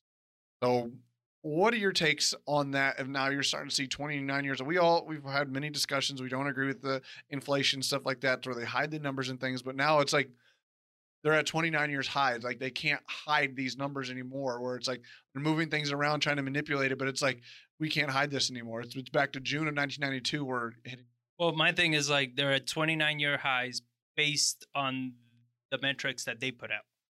But what I'm more concerned about, and this is something that you and I were talking about, is that I don't look at government numbers, right? I look at like the public.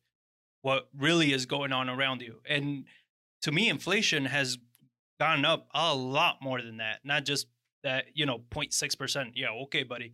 You know, and it's, you look at across the board, anything, groceries, rents, living wages, uh, living expenses, uh, anything that to me is, should be the CPI because that's what you need to live has gone up drastically, way more than 0.6%. I'm curious, like I always say, if you strip out food and energy costs, what is really left?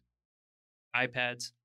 I'll never I- I forget when that could sh- idiot said that uh, this was back in like uh, 2010, I think. They're like, but what are you talking about? An iPad is still worth what it was worth last year. You you still buy a brand new iPad. And then somebody from the crowd jumped up and he's like, hey, fuck face. They're like, I can't eat an iPad. I can't eat an iPad, and, but, idiot.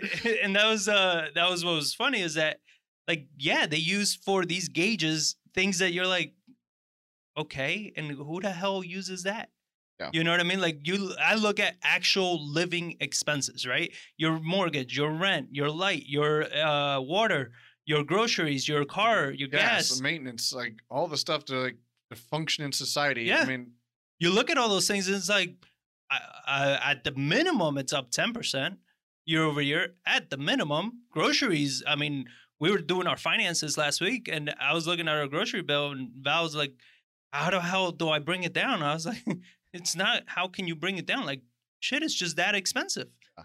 you know what i mean like you go through the grocery store now and you buy the same things you bought a year ago and it's like i'm paying a lot more for this now oh, I mean, I mentioned it a couple weeks ago. Like I went to the grocery store and I just bought a few items and it was like forty nine dollars. Like forty nine bucks. I got six items. like did you ring like, something what? three times or like, something What the hell? I mean, I knew what it was, but it's still just like, God dang, man. Yeah. Like it's just insane. Like some of this stuff. They're like, Yeah, this is what it is. No, inflation is for sure here. Um, but we covered this a while ago already. You know, you have a article by the Fed that they're like, don't worry about the money printing, don't worry about unemployment numbers. Those are things of the past. We're not gauging. So as far as the government goes, and this is why it's important for you guys listening to understand this, is that when the government, uh, whatever metrics the government is using, wherever, eh, whether you agree that it's right or wrong, those are the metrics they're using. And if they say they target a 3% uh, GDP growth year over year, and this is what they're using to gauge it, then you better believe that there's going to be more money printing because those metrics are not hitting what they want to hit. Yeah. When you look at the real numbers, it's like, yeah, we're way above it. But it's like, that's not what they use. They and whenever these numbers start growing, they'll switch something else out to bring it right back down. So when you're trying to predict the future, that's how you do it.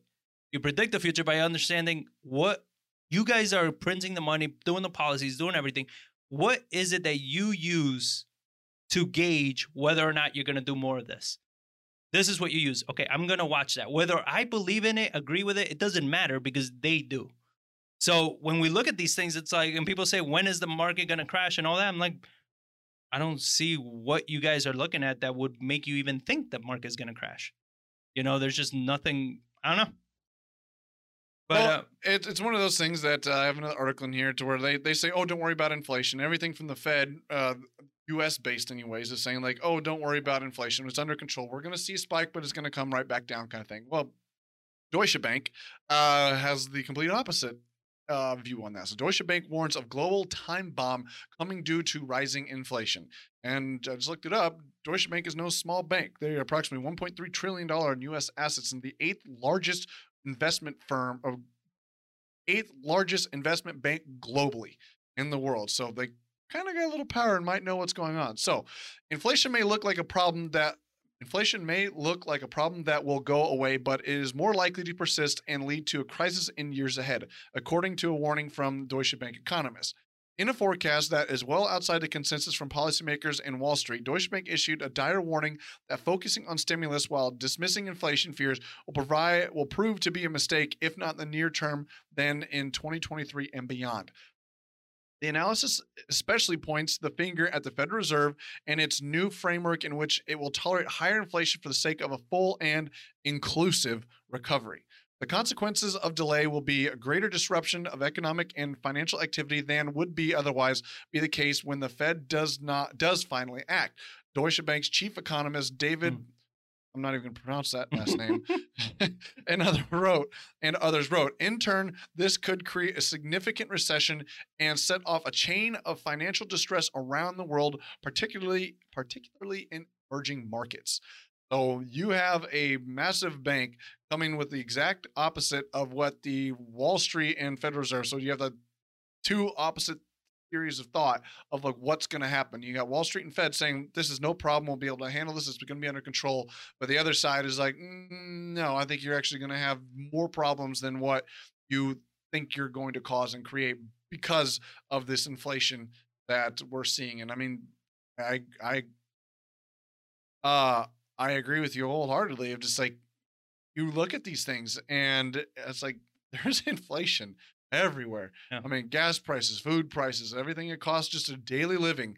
It just seems like there's less at the end of the month than there was before than a year or two ago. Even they're saying, "Oh, it's modest, it's it's controllable, it's it's, it's decent." It's like mm, I don't know about They've that. never been able to control inflation. They've never been able to control it when they wanted it. They've never been able to control it when they didn't want it because it's not in their control. And that's what they need to understand. Like, who controls inflation re- in reality is the people. Like, if you scare the shit out of people, they're not going to consume, they're not going to spend, they're not going to go out, right? It causes deflation. If you encourage them and you give them money and you put out all this shit, they go out shopping, right? And they spend the shit ton. And then you have more demand after less material and you get prices to go up. And then you have a perfect storm like we have now where people were flushed with cash and then everything shut down and supply chains and everything dropped. That's like ammo prices. They've come down a little bit. Uh, I was looking the other day for a box of uh, nine mils. There, I, I, have been seeing them between 30 and 35 a box. When last year I was seeing them at like 60, 65. And these are just full metal jacket, not even hollow points. These are target range. But they've come down a little, right? Because the demand went down a little. So I, you- I saw I actually saw uh Academy has nine millimeters in stock on their shelves ready to go. But it- whoa. but it's all it's steel casing. It's not your brass. Ah. So like they had, it, I was like, oh man, they got a lot of ammo. And then I saw it was all steel casing. I was like, ooh, like never mind, because I've shot steel casing out of my my carry, uh, and it doesn't like steel casing at No, all. I'll get like two, three shots, and boom, it'll jam. I can shoot brass all day long and no problem, just rapid fire, I have no issues. But steel casing, mm, not work. Hmm. Yeah. Well, but I mean, we're starting to see those things. But yeah, I mean, it's just one of those things that uh, you know, inflation. I don't think they can control it. I, I think, especially, what ends up happening is you overcorrect always, right? You overcorrect to get it, and then you overcorrect to decrease it, and then the government does these whipsaws that we're seeing, and that's how I look at the market right now. I believe the market at the moment that we're in is doing a big ass whipsaw, right? Like, and it's just it whipped in one direction, and then it's gonna whip back in another direction, and it's gonna be another shock until it kind of like It loses that never momentum a gonna little go bit as, that- as far as it did back and forth. It's like Right. the ping pong effect, or you drop a ball, it just never gets as high each time. It gets lower and lower until it eh, comes its resting when place. people say, you know, when's it? I'm like, it's gonna be like that. I think we're gonna have. There's a bunch of crazy shit right now, and then it's gonna come back the other way, and we're gonna have a bunch of crazy shit then, and then it's gonna be a little bit less crazy, a little bit less, and maybe in two, three years, we're gonna see a little bit more normalcy. Uh, you know, buyers. well, that's what we talked about. It's like, okay, lumber prices are up 300, 400%. It's like, who's making that extra three, 400%? It's like, When are you gonna find out? Stop well, asking that's the what I question. said. Like uh, that's the whipsaw. It's like it's eventually it's Yeah. like everyone like gonna- we think yeah. it's it's spread out. Everybody's making ten percent more than they get five percent less. It's just jumping all over the place because there's so much liquidity around. Like it's gonna take for normalcy for everything to kind of find that equilibrium Right. again. And there's a funny article or comment here. So Randy Garcia says, uh, "I was forced to go buy food stamps because of the rise in grocery prices. So I went and bought five briskets." Uh, there you go. You got Yeah. meat for days right there. But um, something I, an article I've had in here for several weeks uh, about these kind of things, Mm. and it's like I, I look around. It's like being observant. So you read the news, see what they're saying, and then when you go out and read, like interacting in today's economy, yeah, there's prices that are inflated, but it seems like there's like always going to Home Depot, and like there's there's lots of lumber there still, and there's lots of traffic out. There's still it seems like every store is open, every store is packed. Like why is there more stimulus being where is the stimulus need? Or is like or is it just here in texas because we've been open for quite some time we are open that there's other places in the country that aren't like they're still shut down they're still restrictive. I know california still has restrictions on and newsom even said he's not going to relinquish his uh, executive powers because the pandemic's still raging in his terms. Yeah. um and it's like so why is all this stuff coming from? And um Fed says the economy is strong, but it's still way too early to tighten policy. While this, while it's her name is uh, Mary Daly, uh, while she encourages, encouraged by the economic progress, San Francisco Federal Reserve President Mary Daly told CNBC on Tuesday that it's not time to change policy. We haven't been substantial for. We haven't seen substantial further progress just yet. We're still looking for substantial further progress, Daly said during a live closing bell interview. What we've seen is some really bright spots, some very encouraging news. It gives me hope, and I am bullish for the future, but it's too early to say that the job is done. Several central bank off officials have said over the past weeks they believe it will be time soon to start discussing a reduction in the minimum 120 billion of bonds the Federal Reserve is buying each month. Along with almost all of her Fed colleagues, she sees the current price pressures as a result of temporary supply bottlenecks that will ease as demand returns to normal, along with base effects of companies to where the economy was a year ago during the pandemic induced economic shutdown. Shutdown. It- yeah. But it's just like, what is more money going to do? I feel like the more money is causing these problems to pers- Well, I- persist. But I think it's also uh, look at all, every policy, everything that they do, right? Like you hear about it, and then it yet it still takes months for it to actually play out, for it to actually go in. But by then, the market has adjusted to that. The stock market has adjusted to it. People are adjusting to that coming down. So by the time it actually hits, it gets absorbed so quickly, right? Or it gets used up so quickly, or maybe it's not needed because the market already adjusted and the policies took so damn long to come out. So I think with all the stimulus and everything, like, yeah, I mean, I think it's just still a, trickle effect of just delayed stimulus, you know? yeah, that but just, then you have the G20 GDP returns to pre-pandemic levels. Yeah. our GDP is already back to where it was before the pandemic. And but it's also interesting to read this is like the group of 20 economies saw gross dome- domestic product return to pre-pandemic levels in the first quarter of 2021, but the lar- but with large differences emerging between nations. Year on year GDP growth from the G20 rebounded to 3.4% in the first quarter of 2020 following a contraction of 0.7 in the previous quarter. China, where the coronavirus pandemic emerged, recorded the highest annual growth, 18.3%, while UK recorded the largest annual fall of minus 6.1. And you kind of read into the article a little further, they give a whole bunch of stats. They're like, pretty much there was a very few that actually emerged and were growing. Like US was like 0.1 or 0.2 or something like that year over year. And like a ton of European countries were just decimated, and still being decimated by this with uh, falls, where it's like, okay, so China, you had the, the issue started with you. Yeah. And now you're the first one to come out of this thing just actually absolutely exploding. And uh, I mean, a lot of it's where all our consumer products are coming from. So all these people that get all this extra money, like they buy these products, where does that products go? They order it from China. So it's no surprise to see it go through the roof.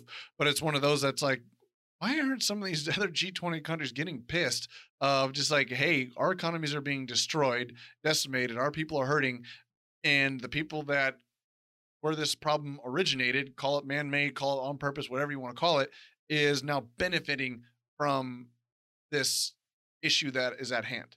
Yeah. So this is something that's very interesting. But then it's, like we need more stimulus. Like, so you're providing more stimulus that seems to be ending up in China's pockets, where all these consumer products are created.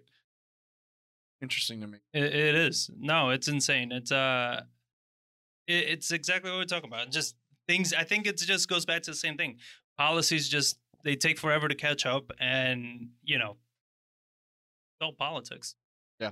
But eh, but those are the things that are gonna when we talk about like what's when's the market gonna correct, when's it gonna crash, when's it gonna do something. It's like there's no end in sight because the, there's still so much of these things that are still coming in, and they're still trying to push for that uh two trillion dollar you know, Save America, whatever that plan is the infrastructure plan. Yeah, that that two trillion dollar plan. I mean, so it's just more and more stimulus. That's and even after that, they're planning even more.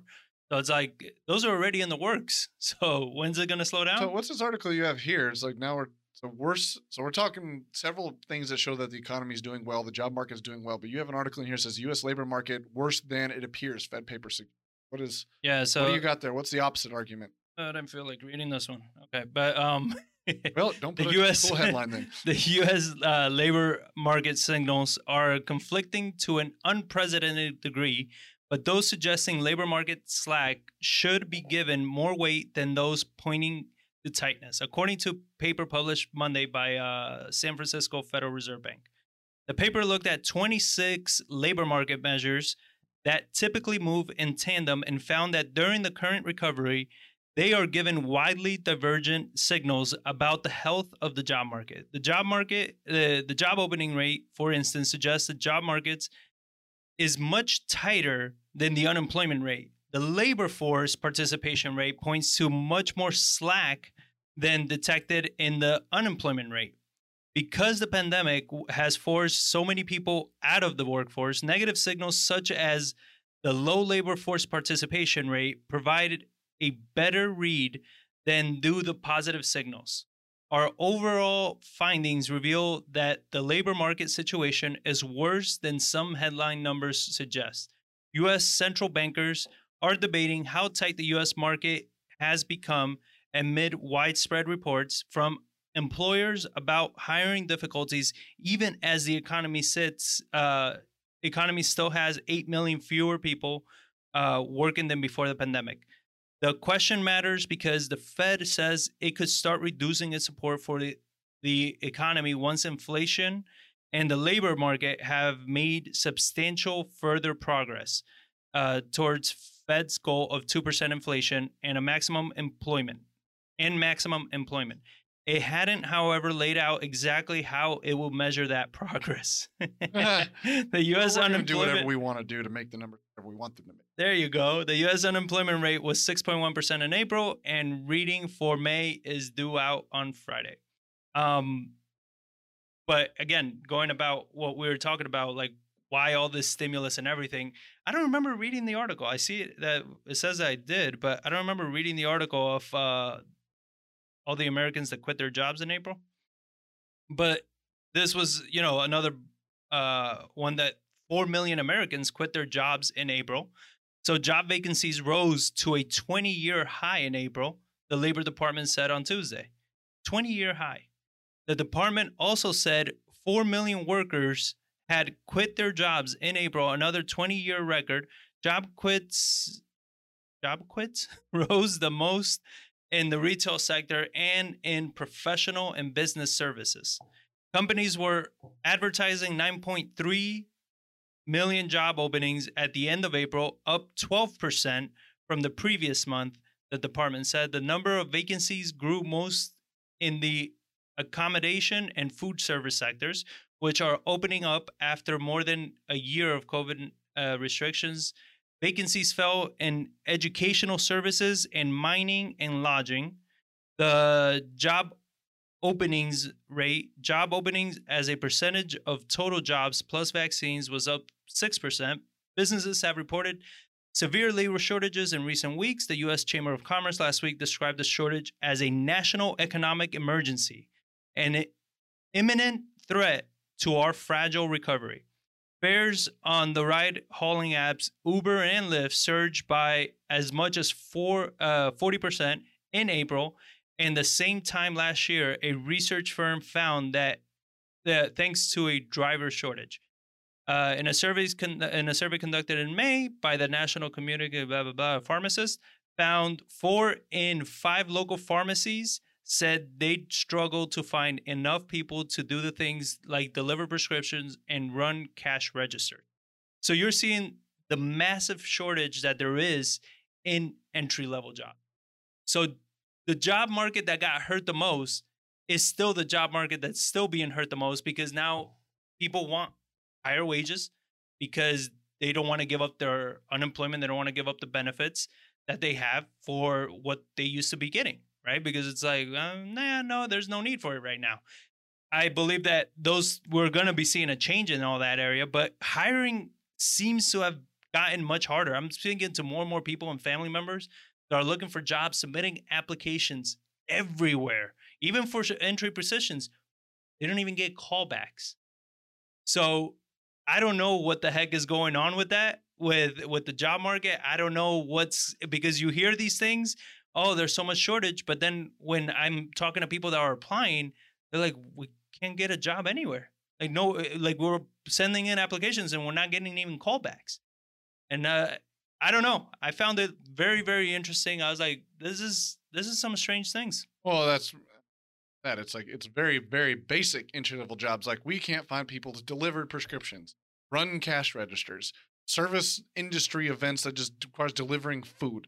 It's like it's all just it's exactly that we talked about. Like people that got the money that benefited from this crisis are the ones that had money. Yeah, they even have more money. So they're wanting to go out and consume even more and go out of these things. But the people that got hurt the most had no money.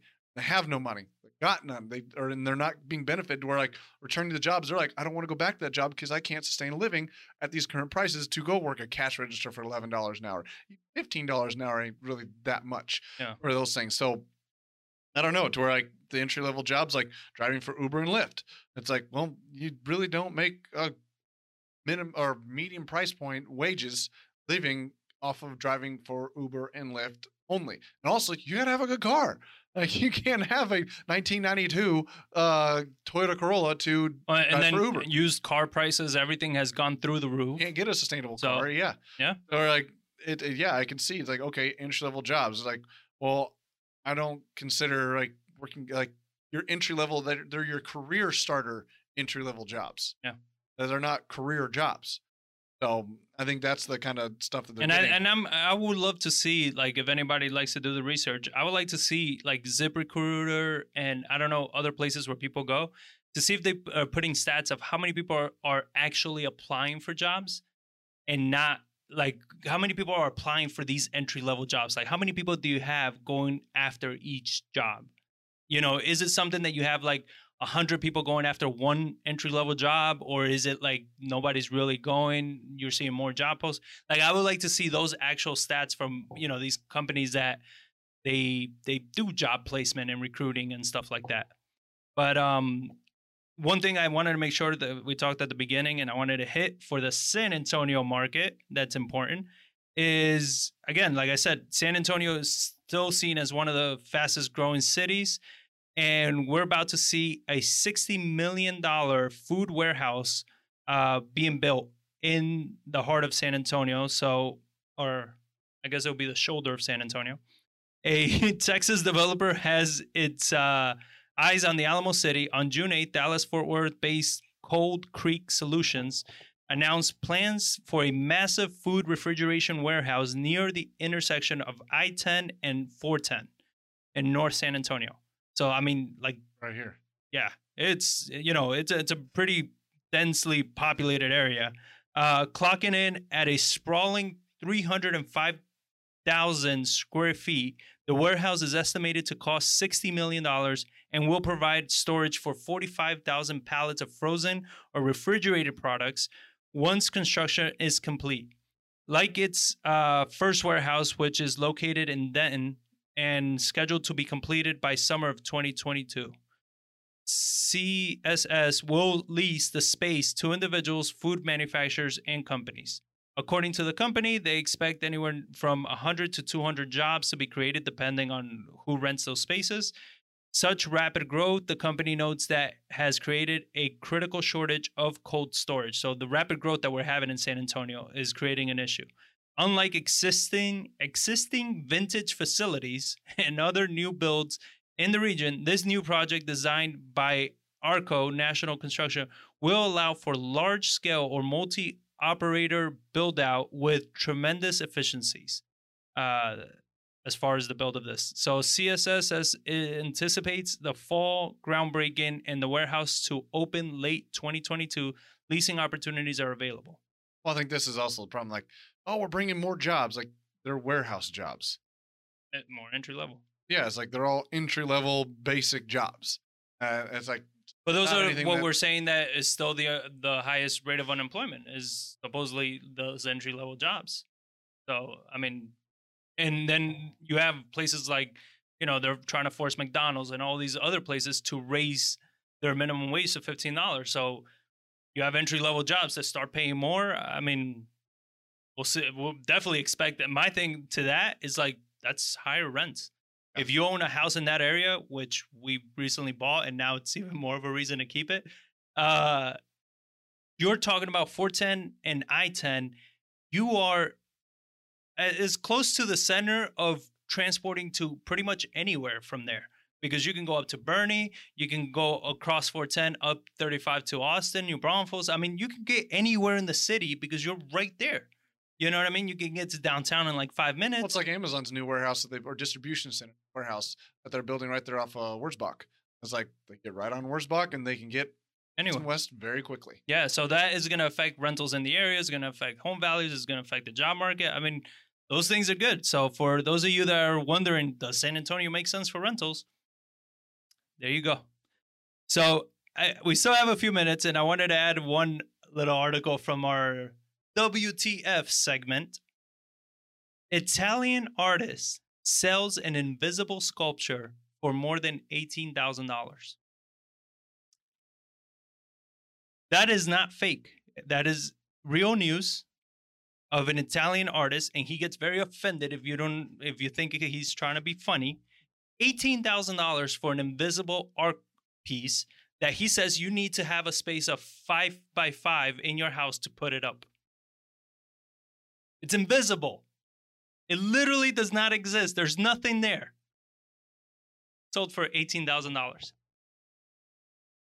And that's not a sign that there's too much money in the market. People got too much. What's that line from uh, Gone in Six Seconds? Self-indulgent wieners in this town. Yeah. Too much bloody money. Yep. Like right there. Like I have an invisible sculpture. How much? What? Yeah, I paid 18 grand for that. Like real money? Like eighteen real thousand dollars? I have this invisible what you call it right here, and I'm It's just- selling it for a, a measly price of five hundred dollars. it's just getting crazy to the point of like that's you can't question it, you can't mock it, you can't make fun of it because that they believe that's it's It's their art. belief system. It's yeah, true. Yeah. That's like it just keeps opening up the the space for more ridiculous shit of you know.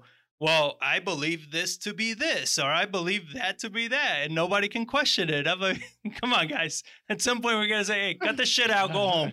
You know, and like- then uh, uh, Randy Garcia was I heard he got paid in doggy coin. yeah, he probably did. he probably did. Doris is like, oh my god, you're saying you got invisible sculptures now, and you can't call it what it is. Like you can't call a spade a spade anymore. It's like that's dumb. Well, that's just offensive. You can't. That's you're you're woke. Like the whole like cancel Yeah, culture thing comes you're, after. you're you. not woke.